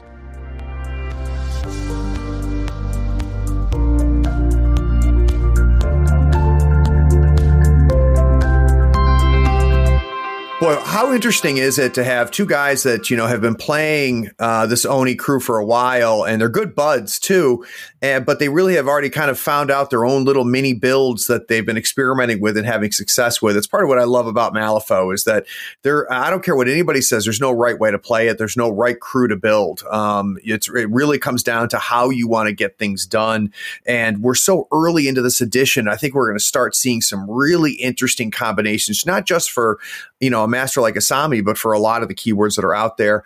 So, Alex, when um, you know you're a Ten Thunders player and uh, you're on your seventh round at nationals, what strategies is there? One or two strategies that come up that make you really consider bringing Asami in? Um, yeah, so uh, it'll be plant explosives or corrupted idols. They're the they're the two that uh, that I bring Asami in. Uh, we, we've spoken about like this flexibility, this power, this speed that she has, um, and I think I think the reason I, I, I picked those strategies for her is because um, she's able to not have the disadvantages of playing the other strategies, if, if that yep. makes sense. So, um, so we talked about Flicker and uh, and uh, and a crew dying when they get to uh, models dying when they get to when they get to three Flicker in anyone's activation. Not only that, but a lot of her crew is actually quite vulnerable. Uh, they're quite squishy, so um, so it makes reckoning such a, such an uphill struggle uh, when yeah. you when you're playing a Asami, uh, and also turf war when when you're losing when you when I'm distracting people with models and bogging people down with models and, and losing them probably quite quickly, um, flipping those turf markers back to neutral can be quite um, really really detrimental. So so plant explosives and corrupted idols are the two strats that allow me to uh, play to her strengths without right. having those disadvantages. Well, and lucky for you as a Ten Thunders player is you've got strong other keywords for turf war and reckoning, right? So it um, it's not like uh, you don't have other options. So that's that's good. Um, Greg, let's let's think about schemes a little bit. Are, are there any schemes in particular um, that if they're in the pool and you you've got Asami, you're definitely going to be picking those schemes just because she's she's built to score them. Yeah, um, a lot of it's actually kind of centered around the uh, the marker heavy schemes, um, as you probably mm-hmm. can imagine about how much we've talked about uh, the ability to drop scheme markers all over the place. Um, you know, breakthrough. Uh, you know, we just we described playing very very fast crews. You know, getting across the ball is not not a massive problem. Um, dig their graves. I actually really like with her, um, hmm. mainly because it's it's the second point um, that, that, she really, really shines in because um, you can create corpse markers with with Akaname. Um, so, so if you need corpse markers, you can just summon Akaname and it can just make them for you. Um, at the same time, Akaname and Asami herself can also remove um, corpse markers, and Asami can move, uh, remove scrap markers. Uh, so you can actually deny your opponent, um, and Oni models don't drop corpse markers themselves. Yep. So it can be quite a hard scheme uh, for your opponent to score, but actually quite an easy one for you. Um, because even if you're, let's say you're playing against Hoffman and he's dropping, um, I suppose it doesn't really matter anymore, does it? I'm, I'm stuck in addition behind. But um, if you need corpse markers in a small corner of the board where Sammy's hiding, you you just make some. Yep and then you drop some scheme markers next to them. Yeah, that's that's um, nice. It's absolutely superb. Um, outflank is a great one. Yeah, and so much of what we talked about, Greg, is is you know we've talked about how fast this crew is, um, these incidental markers, and the ability to get markers down where they want them to be, and the ability for you to get your models where they need to be, and actually disrupt the positioning of other models. I mean, I look down the list of schemes, and you know, so many of them require some of that, and, and you've got that flexibility uh, to go in there. What I'd be curious to know, though, Alex, is if I'm if my opponent declares Asami, are there schemes in the pool that I should make sure I don't take because she can really shut them down hard? Yeah, yeah. So you, when you when you're facing again when you're facing Asami, um, she's the one that's going to be herself personally is the one that's going to be stopping your schemes. So um, we've mentioned that her quick action um, removes scheme scrap and corpse markers around her. So if you're if you're trying to do uh, search the ruins, you know, and you're trying to get you know trying to get into my half, and you're trying to put down scheme markers next to terrain, she can just walk up and eat them. Uh, same, yep. same, same with breakthrough. Same with harness the ley line because because she wants to be a little bit forward anyway. You know, she, we said that sort of ag- aggressive support ma- summoner master. She's she's probably going to be a little bit up towards the center line anyway. So she's going to be slightly hanging back just behind the front line, but still up there. And she's just going to respond and eat your schemes when you put them down. That's so. So that's one. That's one way that she's going to um, deny deny your schemes. The other way is is with her um, with her tendrils, with her hair. So right. you know, if you if, if I get a, an inkling that maybe you've taken claim jump, uh, and I and I can't get someone up there, I could always well, I could always push a friendly model up to contest it, or I could push the enemy model away. I think I'd push the friendly model up because it's less demand on the flips. But if I if I really needed to, I could push a, an enemy model away. For outflank, I can use the hair to, to push an enemy model out and deny that, that outflank point.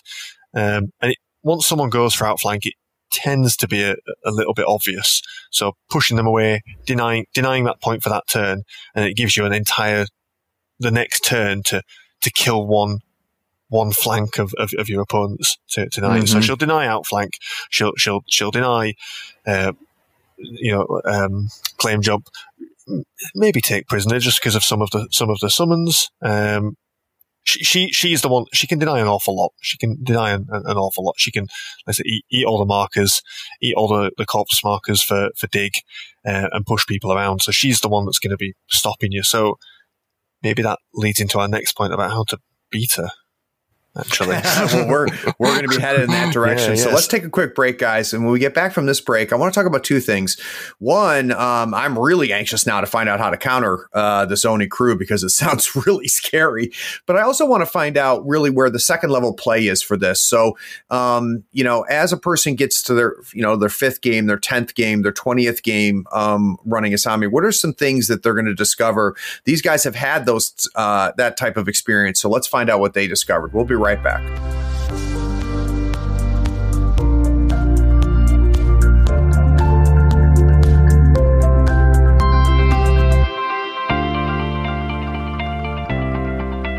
So, how much are three or four of these episodes worth to you a month? Third Floor Wars has a Patreon, and if you think they're worth a dollar, five dollars, twenty dollars a month, swing by and become a patron. We have polls to decide the next episode of the pod, along with early releases of articles and podcasts. Everything we release goes out to everyone, but sometimes our patrons get a head start. The link is in the show notes, or just search for Third Floor Wars on patreon.com. Thanks for the support. So I want to give a quick shout out to our top patrons as of the time of this recording. A big thanks to Nick Westbrook, Colin, Stephen Morris, Kevin Smith, Sam Newman, and Jeremy Peace. We appreciate everybody's support.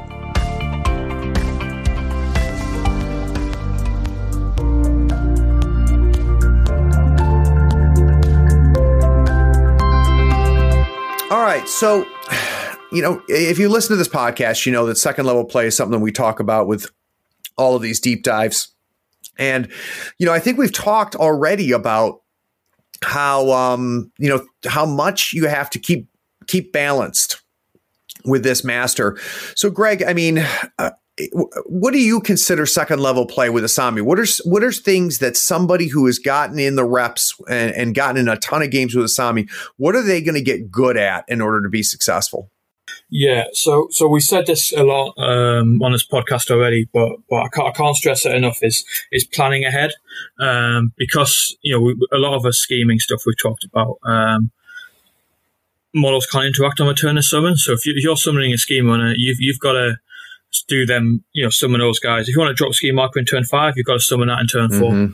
four. Um, you know, look at Tengu, right? We, have said how much we love Tengu and being able to fly 12 inches and then tower yourself, drop a ski marker is superb.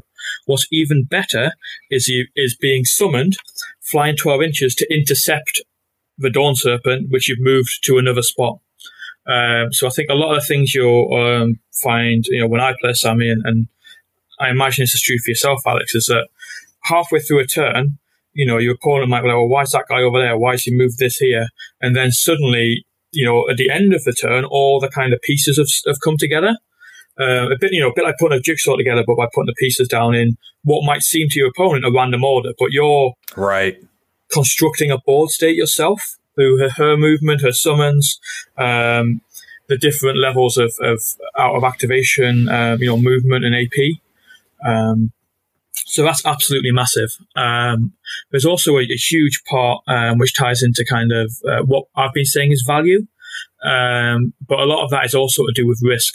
Um, and so we talk about um, Amanozakos, um, you know, adding a flicker to put Hazardous Terrain up as not being good value, and that's because you know we're, we're, we we we've we've kind of considered this, and we're comparing a flicker for Hazardous Terrain compared with a flicker on the attack, or gaining a flicker um, for her Dark Bargain trigger to, to, to, generate a third AP for a model, and and so like well actually I've I've still spent a flicker, I've still gained a flicker. Um, but what have I done with that? Okay, well, on one hand, yep. I've generated hazardous terrain, that hasn't done anything.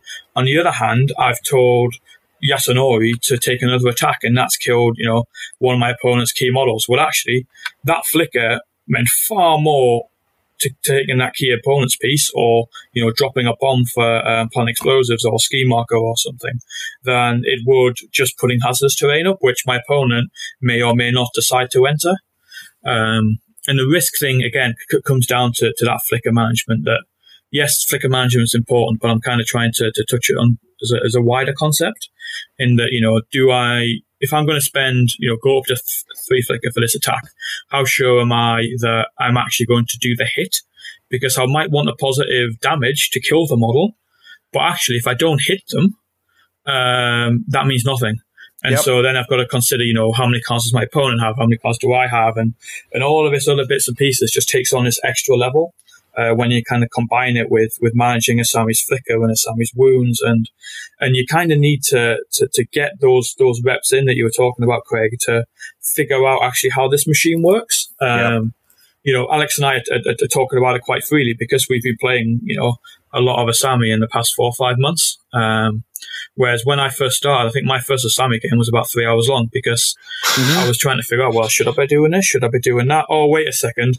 I can't put this guy the other side of the wood because then he's not going to be in Asami's aura to do damage to her to not take his third flicker point, and I want him to stay around. Um, and so, you know, but it, it, takes a while to kind of get all of those different um, aspects and all those different considerations you've got to make to kind of keep this um, train moving. Um, yeah. and then again, I, I, think that might come back to, to why we have so many big self-sufficient first-time models in the crew. Right. It's because at least that, you know, if we say swapped out um, Dawn Serpent and um, Yasunori for two Jorogumo, it's it's rough, you know, roughly the same cost in, in Soulstones, but then we've got two other flicker models we've both got to think about. Yeah. And mm-hmm. that's something else to manage. Um, I think the final point might be uh, just just to touch on something Alex mentioned um, about Amanjaku following um, around.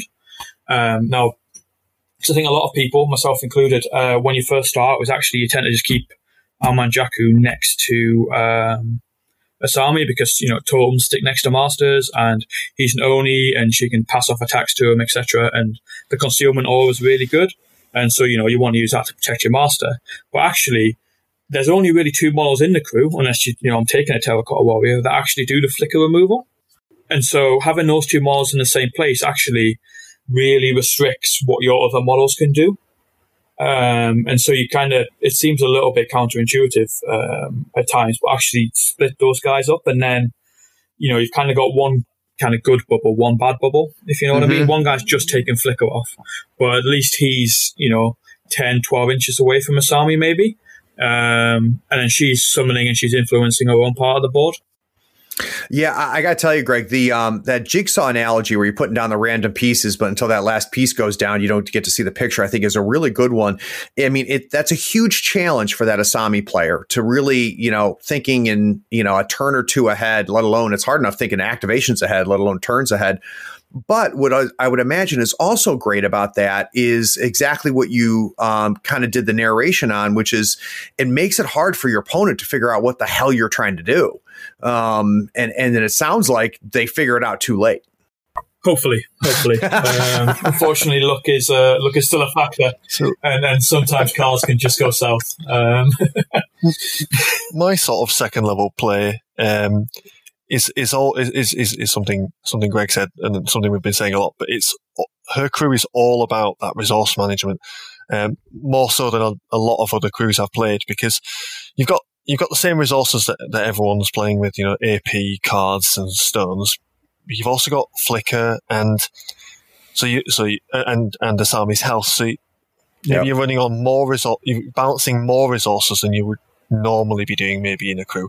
But then there's there's that other thing which is that if you're spending flicker to, to get positives to attack and damages, you're more you're more likely to go on straight flips for damage. So there's there's more opportunity for cheating cards in for, for, for damage. Mm-hmm. And, and, that's a really, that's a really good thing. Obviously, you know, you've got more control over it, but with more options come more potentials for making mistakes. So you can be like, oh, well, I'm on that straight. Shall I put that 11 in to get the six damage? And it's, it sort of teases you to, tempts you to, to put that severe in, you know, when you're on the straight flip, when actually maybe you, maybe you don't need to. So that was something that I was doing when I first started playing Asami was, um, maybe being a little bit, I was finding that I wasn't using my cards as effectively as, as I'd, as I'd like to, or as, as I needed to, because there were more opportunity to use them. Yeah, when you're when you're on a straight flit and you've got that severe in your hand, Alex, it's so hard not to use it, especially if yeah. the yeah, oh, yeah, exactly, exactly. Uh, so it's that it's that balancing of of, of cards because they're more easy to use, uh, as well as also need them for summoning. But then yeah, health markers. Positioning, flicker, um, and I suppose one one thing you're trying to do actually is you can't apply that force everywhere on the table. You know, like right. it sounds really good. You're like, oh, they can all have focus and they can all have this and they can all be doing that. They can't. They can't all be doing yep. that because then then they're dead. You know, you've got yep. to apply the force where you need it, which is a which is a, a, a consideration. Maybe it's a second level play. It's a positive mm-hmm. because you can apply the force where you need it. I need it on that flank. I'll be spending stuff there. I'll push people over there, or I need it in now next turn. I need it in this other place. You can be applying that force where you need it but there's more scope for making mistakes there because you can't apply it everywhere. Right. So that that's my second level play tip. I think is that resource management and. Uh, yeah, uh, one, one thing uh, that yeah I'd like to add to that as well is is coming down to those resource managements and and part of the, the flexibility that we've we've discussed and we've said how amazing it is and how many options you have, but it's actually to understand what those options are Mm-hmm. Um, and more than, than almost any other 10 Thunders Masters, that she, she will use her entire keyword of models um, at one time or another. Now, it might not be every game, um, but you will use them, and you, you need to know. And you've, you know, it's been said many times on this podcast, Craig. You know, read your cards, understand yeah. what everything can do, um, and that's doubly so with Asami because you need, um, because you know, especially your summons, right? Your summons aren't going to be around long. You, you need to know, understand and and what Alex said about applying force. Um, it's not just force; it's also you know um, dropping scheme markers, how how you interact with the board. Um, you know, you've got a great toolbox, but you need to understand what tool to take out of it. Um, right. and, and, for me, Yokai are a great example of this. That that Alex um, and I, we, we, both dislike Yokai. Uh, we both lamented um, many times about about how far they've fallen. But but one key thing about Yokai um, is that they can interact while engaged.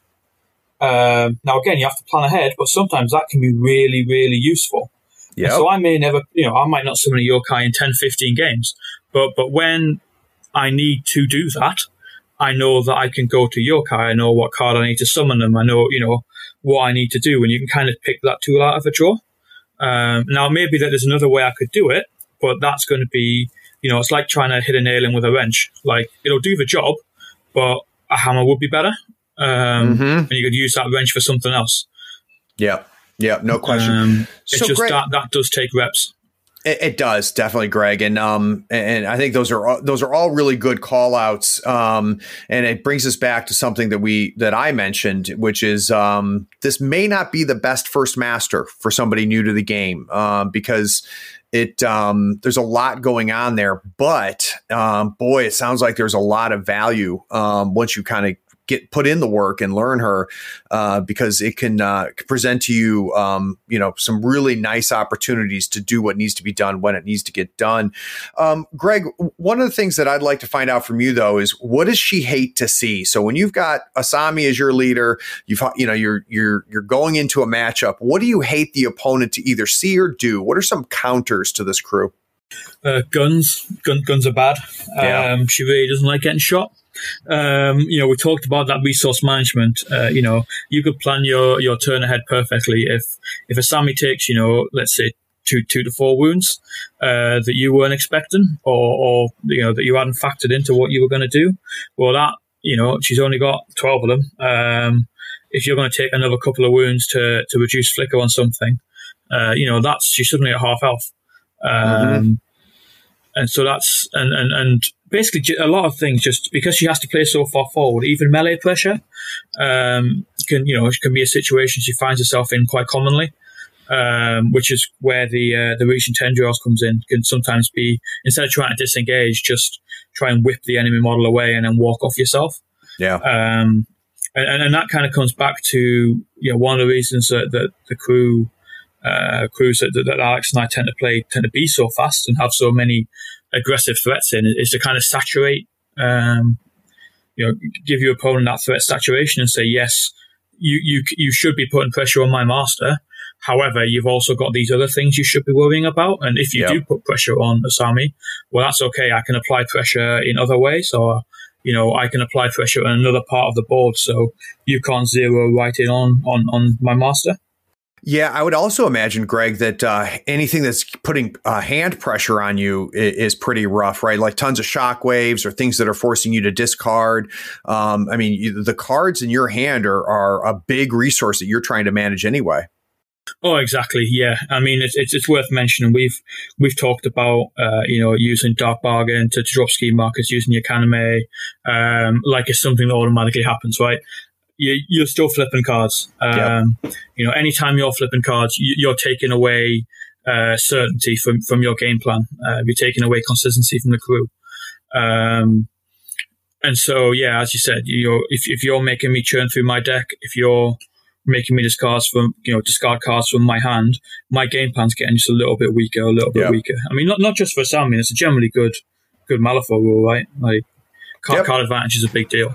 Well, the, the, funny thing about it all too, and I and I and I chuckle about this a lot of times when I see discussions, you know, on on the forums or in, in AWP or um, you know, when we do these deep dives, even um, is Theory Faux is amazing because when you're just putting stuff through your head and you're looking at cards, you forget that the opponent's playing the game too. And you, you, forget that um, you know you're going to draw bad hands or you're going to draw a bunch of great hands and you needed some cards to discard and you don't want to discard those so like there's so many things that you don't know until you're playing and you've got somebody else trying to beat you. Um, and it's why i preach it all the time guys is um, you know, you, you, don't know until you faced it. You don't know until you've played it. Um, we and I don't get me wrong. I love Theory Faux. I really do. I love talking about Faux. I like looking at cards and thinking about this, thinking about that. But uh, if you're not putting in the table time, um, you're going to have to qualify your opinion about things. Exactly. Yeah. Especially, um, you know, Malifaux, you know, you're talking plus two hours to get around in. So actually kind of getting a table time, getting, getting those cycles to, to, to build up a decent sample size for any kind of theory you have. Um, yep. is actually really hard. You know, you could try something once and be like, "Yep, this works. This is superb," but actually, that that could have just been a freak occurrence, right? Yep. Um, you know, I kind of at this point, I want to shout out the the kind of Ten Thunders uh, Facebook chat group because one of the things I really really like about that chat group is is partially what you're saying, Craig. Um, is that you have almost you know, an infinite amount of fake opponents in there where you said, Hey guys, I think this is good. And loads of people will critique it. And, and, and the critiques yeah. that come back are actually generally really constructive. It's, it's, you know, this is why, this is, you know, why I think it's a good, good idea. This is why I think it's a bad idea. But partially we, we've recently, I mean, it might have been because we were discussing Asami recently, actually, Alex, but we did um, a really good comparison. The two of us, um, I think Ray was in there, a couple of other guys. We did, yeah, we had some really, really good conversations about just more more general topics. Um, you know, that that some of the things I talked about tonight, where instead of looking about flipping cars, we talked about you know managing resource. We talked about yep. um, considering risk. We talked about value, and and we've had some really good discussions about what those those concepts mean. Which which again, with someone like Asami, can actually really help even out that learning curve to just speak to some other people get like a bit of a hive mind together to to, to you know what do I do in situation X? Well you know, you thinking of something and, and, and testing out is nowhere near as good as discussing that with, you know, five other people. Exactly. No, could could not agree more. Alex, is there anything that we need to add on to that? Some things that um, if I'm playing against Asami, I should consider bringing um, to the table. So we so so Greg said um, guns, which which is which is an important point. But to go on from that, you know, the entire crew pretty much universally is um, is a melee crew. So so it's really predictable uh, when you're the opponent of, a, of, of an Asami crew. I know it's really flexible, but it's really predictable about how it's going to try and kill your models, which is mainly in, in melee. So, so sort of disguised or I don't know um, the sort of extended reach stuff. Those things are quite quite important. You know, quite good for, for slowing um, armor, us down. Armor can be a big deal. Armor. Well, that's why I often take a samurai, just because armor. Yeah, sorry, Alex. I'm just going to jump into armor. Yeah, um, yeah. Armor sort of really limits you. Um, but think, things ironically, things that are a little bit similar to the Asami crew are really good against the Asami crew. So the key models really that you want to kill, and maybe I'm giving too much away, but um, uh, the key, I, don't, I don't mind. The key models that you do want to kill when you're playing against Asami are the Katashiro, the Akaname, and the Tengu, because they're the ones yeah. that are going to they're, they're going to be going out. They're going to be scoring the points, especially the Akaname. Those guys are little bastards. You've got to kill them as quick as possible. Um, but all of them, sorry, they're, they're all defense four. Um, they're all right. defense four with four or five wounds. So they go down, they do go down, well, the Katashiro are literally made of paper, so they go down so quickly, but you have, you have to target them when you, when you're playing against Sam. You've got to kill those, those really quick scheme winners. And the rest of the crew can be quite fragile at times. We talked about maybe putting some pressure on Asami itself because she's taking some wounds herself, so it can shock her. She can heal up, but it's about yep. when you apply that that pressure to her. If you just put a little bit on her, she's probably not going to care because she'll she'll be healing it up. But if you can put a significant amount on her because your opponent overextends and kill her, then that's then that's huge. You know, so kill kill those defense four scheme runners and plan when you're going to put pressure on Asami. That's that's my my, my advice.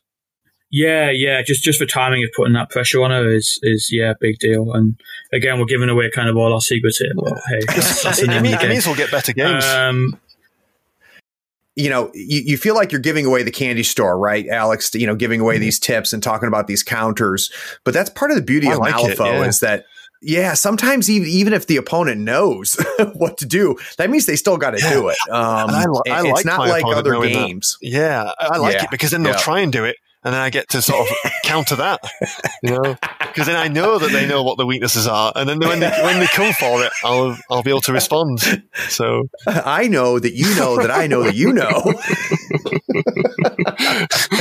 uh, yeah, Greg, did you have some last thoughts? Yeah, I was just gonna just add to what you said there, Craig. Um, that yeah, it, at the end of the day, you've got to assume your opponent's fully prepared anyway. Um, yeah. And so if they are, then you should be able to handle it. If they're not, okay, the game's got a little bit easier for you. Superb. Um, and that goes yep. back to, to, to, what I was going to revisit the, the, timing of hitting Asami. Is that her healing comes from her activation and maybe activation of another model. So if you wait until after those activations, you know, you can put some wounds on her. They're going to stick until next turn. And then you can go in maybe at the start of the next turn before she's had a chance to get some more wounds back. Um, mm-hmm. And, you know, you create a little window for yourself um, to really, really go after it. Yeah. Well, that's that timing of pressure, right? That you talked about. Yeah, exactly. Um, I suppose we kind of got all that a little bit the wrong way around, but hey, people right. figure it out. Exactly. Now, um, guys, we're going to take one more break. And when we get back from this break, um, I'm going to take advantage of the fact that I've got two strong 10 Thunders players uh, on the pod today because um, when we talk about hot topics, there's been some hot topics around 10 Thunders. Uh, so I'm not going to let this opportunity come by or go by me. So uh, we'll take a quick break and let's talk um, about what other people have been talking about. We'll be right back.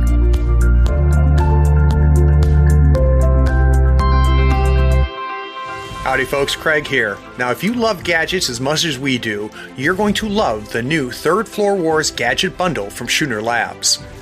Branded with the logo of your favorite podcast, it comes with two measuring multi tools a compass stepper for those tight and important movements, along with a compact dashboard to track your turn, strat, and scheme scoring, along with your soul stones and pass tokens. It is the perfect bundle for anyone who plays Malifaux or just wants to look cool while doing it. The link is in the show notes. Check them out and help support your favorite gaming podcast.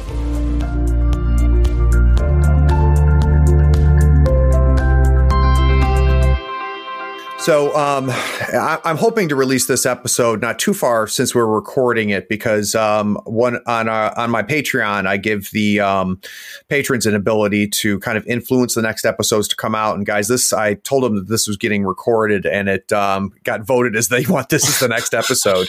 Um, so I have a feeling you know sometimes it'll be, it'll be several weeks before I between recording and putting it out. I don't think that's going to be the case with this one, but um uh, I, that being said, I think even if this comes out five weeks from now, this will still be relevant. Um, so, you know, 10 Thunders did well at um, at the uh, UK Nationals. Um, and the uh, chant, you know, I think the uh, was a first and third or first and second or some of the podium, you know, soloed Shenlong and the the the um, the chanting started. Uh, the pitchforks came out, and they, you had people saying, "Is it too much?" And then you had people coming in that have never played Shenlong or playing against Shenlong, saying, "Yeah, he's too strong. This, this, this, and that." Um, you gentlemen have either played Shenlong or have played against Shenlong. Um, so your your voices, I think, are significant here. So Alex, um, how many times did you play Shenlong to get fourth at UK Nationals? Yeah, I didn't play Shenlong at all. Um, I don't even own yeah. him. Uh, so I, yep. I, played Asami four times. I played McCabe twice, and I played Yan Lo once. Um, yeah, and I, and I, and I came fourth. So, um, so Shenlong is good. Um, the person that came first was was soloing a, a Shenlong list, but, but actually a lot of the list wasn't the monks. Actually, he had a Yasunori, Ivan Minako, and a Toto, so and uh, and Kitty as well. So it was quite a hodgepodge sort of mix, maybe taking advantage of of, of some other sort of synergies and situations. Uh, and it was just led by led by Shenlong. And I'm not sure about uh, the person that came third. I, I I'm pretty certain they weren't soloing Shenlong. So really, out of, out of us three that were in the in, in the top four, we had a quite a wide variety of, of, of masters being being represented. Yeah, um, and I think maybe that just goes to show that you know we've got as 10 Thunders players, we've got a lot to be drawing upon. You know, uh, we've mm-hmm. got lots of different masters that are good at different situations, and it doesn't all have to be about about the one. Uh, there was it, it, caused quite a lot of um, conversation, I think, did the, the, the sort of solo Shenlong winning winning um, nationals, and there's there's been a lot of outcry about how, how broken he is, or um, and so may, maybe he is a bit over the top. You know, maybe he's slightly above the power curve, but I'm, I'm a really big believer that Malifaux most of Malifaux is, is about the skill of the player. So, yeah. so maybe Shenlong will take two evenly matched players and, and slightly edge one above the other. Um, but actually, you know, we're not, we're not really going to get to know that until, until we've put the reps in. We were talking about evidence before, you know, if it takes two, two hours, two and a half hours for a game, you know, we're talking 25 hours for 10 games, you know, the, yeah. the edition's only, only been out for, you know, for a comparatively short amount of time. Maybe we need to maybe we need to get the reps in before we start making like huge claims. You know, and th- there is likely, let's be realistic, there's likely to be imbalance and there's likely to be sort of little things that need tweaking. But maybe we sure. just need to be a bit more rational about it and just a bit more patient about it. I agree, Alex. And, you know, so two masters in in in Malifaux Second Edition. For those of you that are listening that didn't play Malifaux Second Edition, there was t- really two big moments where we where we saw problems, and they were with Sandeep in the Arcanist faction, and they were with uh, Nicodem in the Resurrectionist faction. And uh, there was a lot of talk, uh, and both of those masters, by the way, needed attention. Don't get me wrong, but the talk was, you know, that they're too good, that they're too good. I've at some at some point somebody's got to be good. Um, Someone's at the top got, of the curve, aren't they? Exactly. But the problem with Nicodem and the problem with, oh my God, uh, Sandeep was that they were they were they were dominating the faction. So if you there was a period of time in 2E that if you were a competitive Arcanist player, it was really hard not to bring Sandeep because there was no other masters in key. Uh, there was no keywords back then, but no other masters in in second edition. If you were an Arcanist, that could compete with Sandeep. So once he became became the only ch- real good choice in a competitive environment, that's when I thought he became a problem. And eventually, that happened with Nicodem too. Um, and I'm getting the feeling that we j- we have no idea if that's true of Shenlong. Um, and uh, you know, Ten Thunders has a lot of really good masters. I mean, if you listen to the McCabe deep dive, you know how good McCabe is. If you've ever played against McCabe, you know how good he is. I think I'm a big proponent of uh, all the Ten Thunders masters that aren't Shenlong. Yeah, yeah. So, um, to, to, I think Alex's call is good. Um, now, Greg, I'd like to get your kind of your hot take on what we just talked about, but you also have done some interesting math with Chi that I think is worth talking about. Yeah, sure. Um, so just to kind of finish off uh, the conversation uh, you and Alex were having there, that that yeah, Sh- Sh- Shenlong may, may well be over the curve, um, and, and I agree with a lot of you uh, with what you said. I, I, think it's also worth mentioning that he exists in the game, and so complaining about it doesn't actually take that away. You know, if you go to a tournament, you know, this weekend, then Shenlong's there. All right, well, your, your complaining hasn't done anything, um, and I think that when if you immediately say something's broken, you, you kind of stop thinking about it. It's like, yeah, yeah he's broken, whatever. You shut down. But, but, but, actually, if you want to be successful competitively, exactly, you, you, he, he, he exists. You've got to be able to cope with him. You've got to think of some interesting strategies, maybe to to to um, to deal with Shenlong and what he's doing, and, and to take it back to your your M2E uh, thoughts there, Craig, uh, regarding Nicodem. Um, you know, what one of the things that, that kind of came out of that was um, I think Jamie Varney might have been the first guy to do it actually, which is which is ironic given that he was the uh, the number one Nicodem um, player at the time. But actually, was using Molly and and Mortimer in an interesting way to, yep. to drop a load of punk zombies right in um, Nicodem's face, right? Just just pin him back to the board. So your Molly summoning isn't as good, but you're making a strong positional play. Um, you know, which which is something that kind of is very much out of left field. Um, a lot of players started to take Sue um, so Sue, I think, was actually a book one model, maybe book two um, in in M2E, which you know we're, we're, talking four or five years ago at least now. Um, but who actually came right back to the um, the forefront again because he had the ability to just remove uh, corpse markers without a resist flip, um, yep. targeting an enemy model. So you could target someone like Mortimer who's dropping all his corpse markers, and he suddenly, you know, poof, off they go. And, mm-hmm. and so that that requires so a lot of you know going back to the drawing board. Um, and and the negative cast aura. Yeah. Exactly. Yeah. Um, exactly. And and there's, there's a phrase I think from writing which is called um, "murder your darlings." I think, which basically is, is you know t- taking everything you find precious, everything you you love, everything normally you do, you know, and saying actually like none of this is working. I need to go back to the drawing board. I need to think of something new. Yeah. And yes, you may change. Yes, you may get a errated, but for the moment, that's not going to help you this weekend. This weekend, you need a plan. Um, wow, Greg, I, I don't know if I could have put it any better. Um, it, it, it, that is a really, really good. And the uh, uh you're you're 100 percent right that as soon as you say, "Oh, this is this is broken, this is broken," you, you stop thinking, and that doesn't make him disappear. so that's a that's an excellent. We did point. it with we did it with Zoraida, didn't we? You know, a couple yep. of months ago, you know, Zoraida was was was was the the boogeyman. You know, and I don't know, maybe, maybe Shenlong's more powerful than Zoraida. We don't know, but at, at that time, you know, everyone was really struggling with her and then and then we sort of go, actually, concealment's really good against her because then it it's that pressure on on resources again. You yeah. know, um, you know, t- I, I take two samurai uh, with, with with trained ninja and put them right up in her face because you know cause shooting's really good against her, you know, and and, Yeah. and like you know, the, so pressure her straight away, you know, Uh, and, and people will find their answers maybe, and, and then but but, but if not. It, it'll come from it'll come from the reps. It'll it'll, it'll come from the Yep. from, from the results. You know, this is this is one. I think I think maybe Swedish. Shen, placed really well in, in the Swedish nationals. Maybe I don't know. There, may- there's probably been a couple of events, but it's not. But is is it dominating yet? Um, Right. And, and, and and if it does dominate, well, well then we'll do something about it. Yep. Yep. And, and at that point, then, you know, Wyrd does something about it. And hell, I mean, it was Zoraida. And then before that, it, it- you know, there was all there was talk about is is Lynch. Yeah, Um, yeah, that yeah. was a week and a half on Yeah. AWP uh, about Lynch is overpowered. And now, now I can't find a Lynch player if I try. Yeah, I, I really don't rate him. I, I I try playing him a lot, and I'm he's not my cup of tea at all. Um, Yeah. yeah, I find him quite difficult to play. Yeah. Well, gentlemen, this is um this was this was fantastic. Alex, it was great having you back. And Greg, I I'm going to put you on the spot, man. We got to get you on again. Um, I really enjoyed having you as a guest. Um, uh, guys, for uh, Alex, is there anything anything you want to plug? Um, just that we all, all our henchmen in the UK, they're all amazing.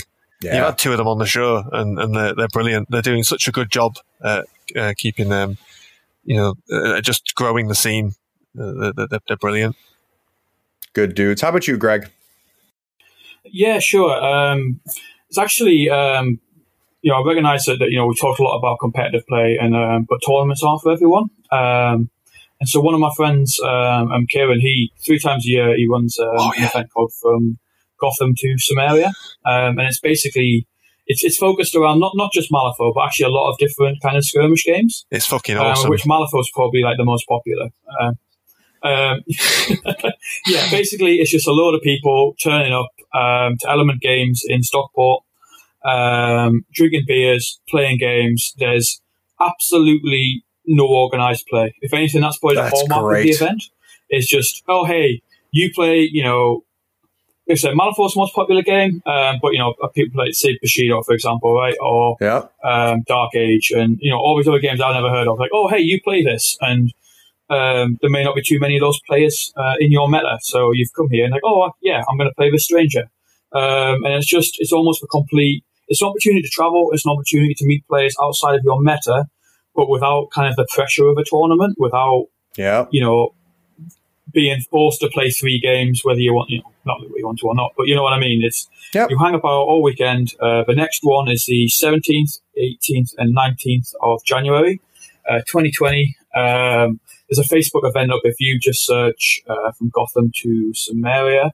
And, um, you should be able to find it. Um, I'll, I'll put if a link not- in the show notes, Greg. Yeah, sure, yeah. Um, but yeah, it's really, really good fun weekend.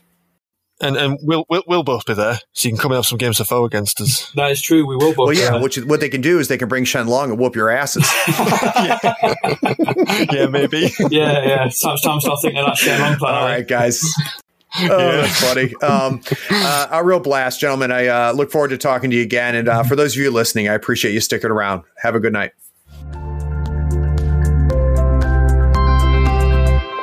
Be sure to check out our shop on thirdfloorwars.com for the latest gaming apparel and gear. While you're there, check out how the USFO Tour is shaping up. How does your conference compare to the others in the United States? Where do you rank nationally? Get those models built, painted, and on the table so we can see you at the US Masters Invitational in October of 2020.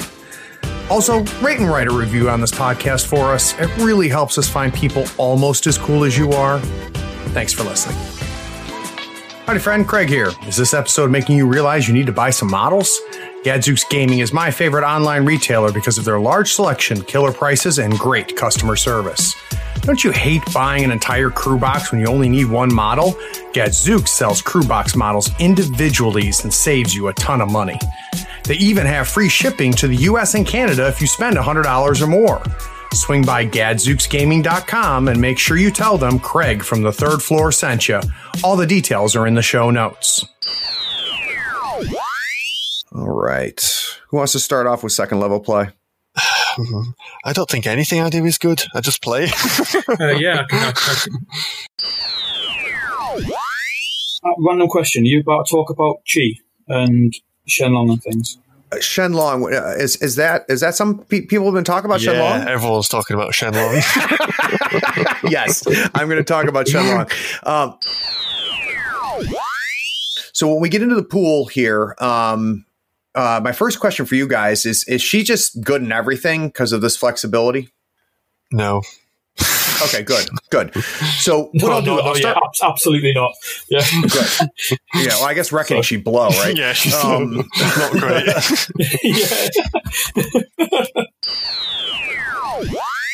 Um, I am sorry, I'm randomly looking for a card very quickly now, so I don't get that wrong. Uh, yeah, fine. two feature marker removed. There we go. Yeah, yeah, yeah. Hey, man, hey, how it was. it- well, well, well, to, to your credit, Greg, you didn't know we were going to talk about Asami, so that you didn't know to get the card out, right? Yeah, I know. So, so professional, man. the beauty of editing, Yeah, Greg. I'll make you sound, I'll game. make you I- I sound so remember, smart. Uh, I mean, we tell Um, people to read their cards all the time, right? And I'm like, yeah, I'm sure it's two per marker, whatever. It's fine.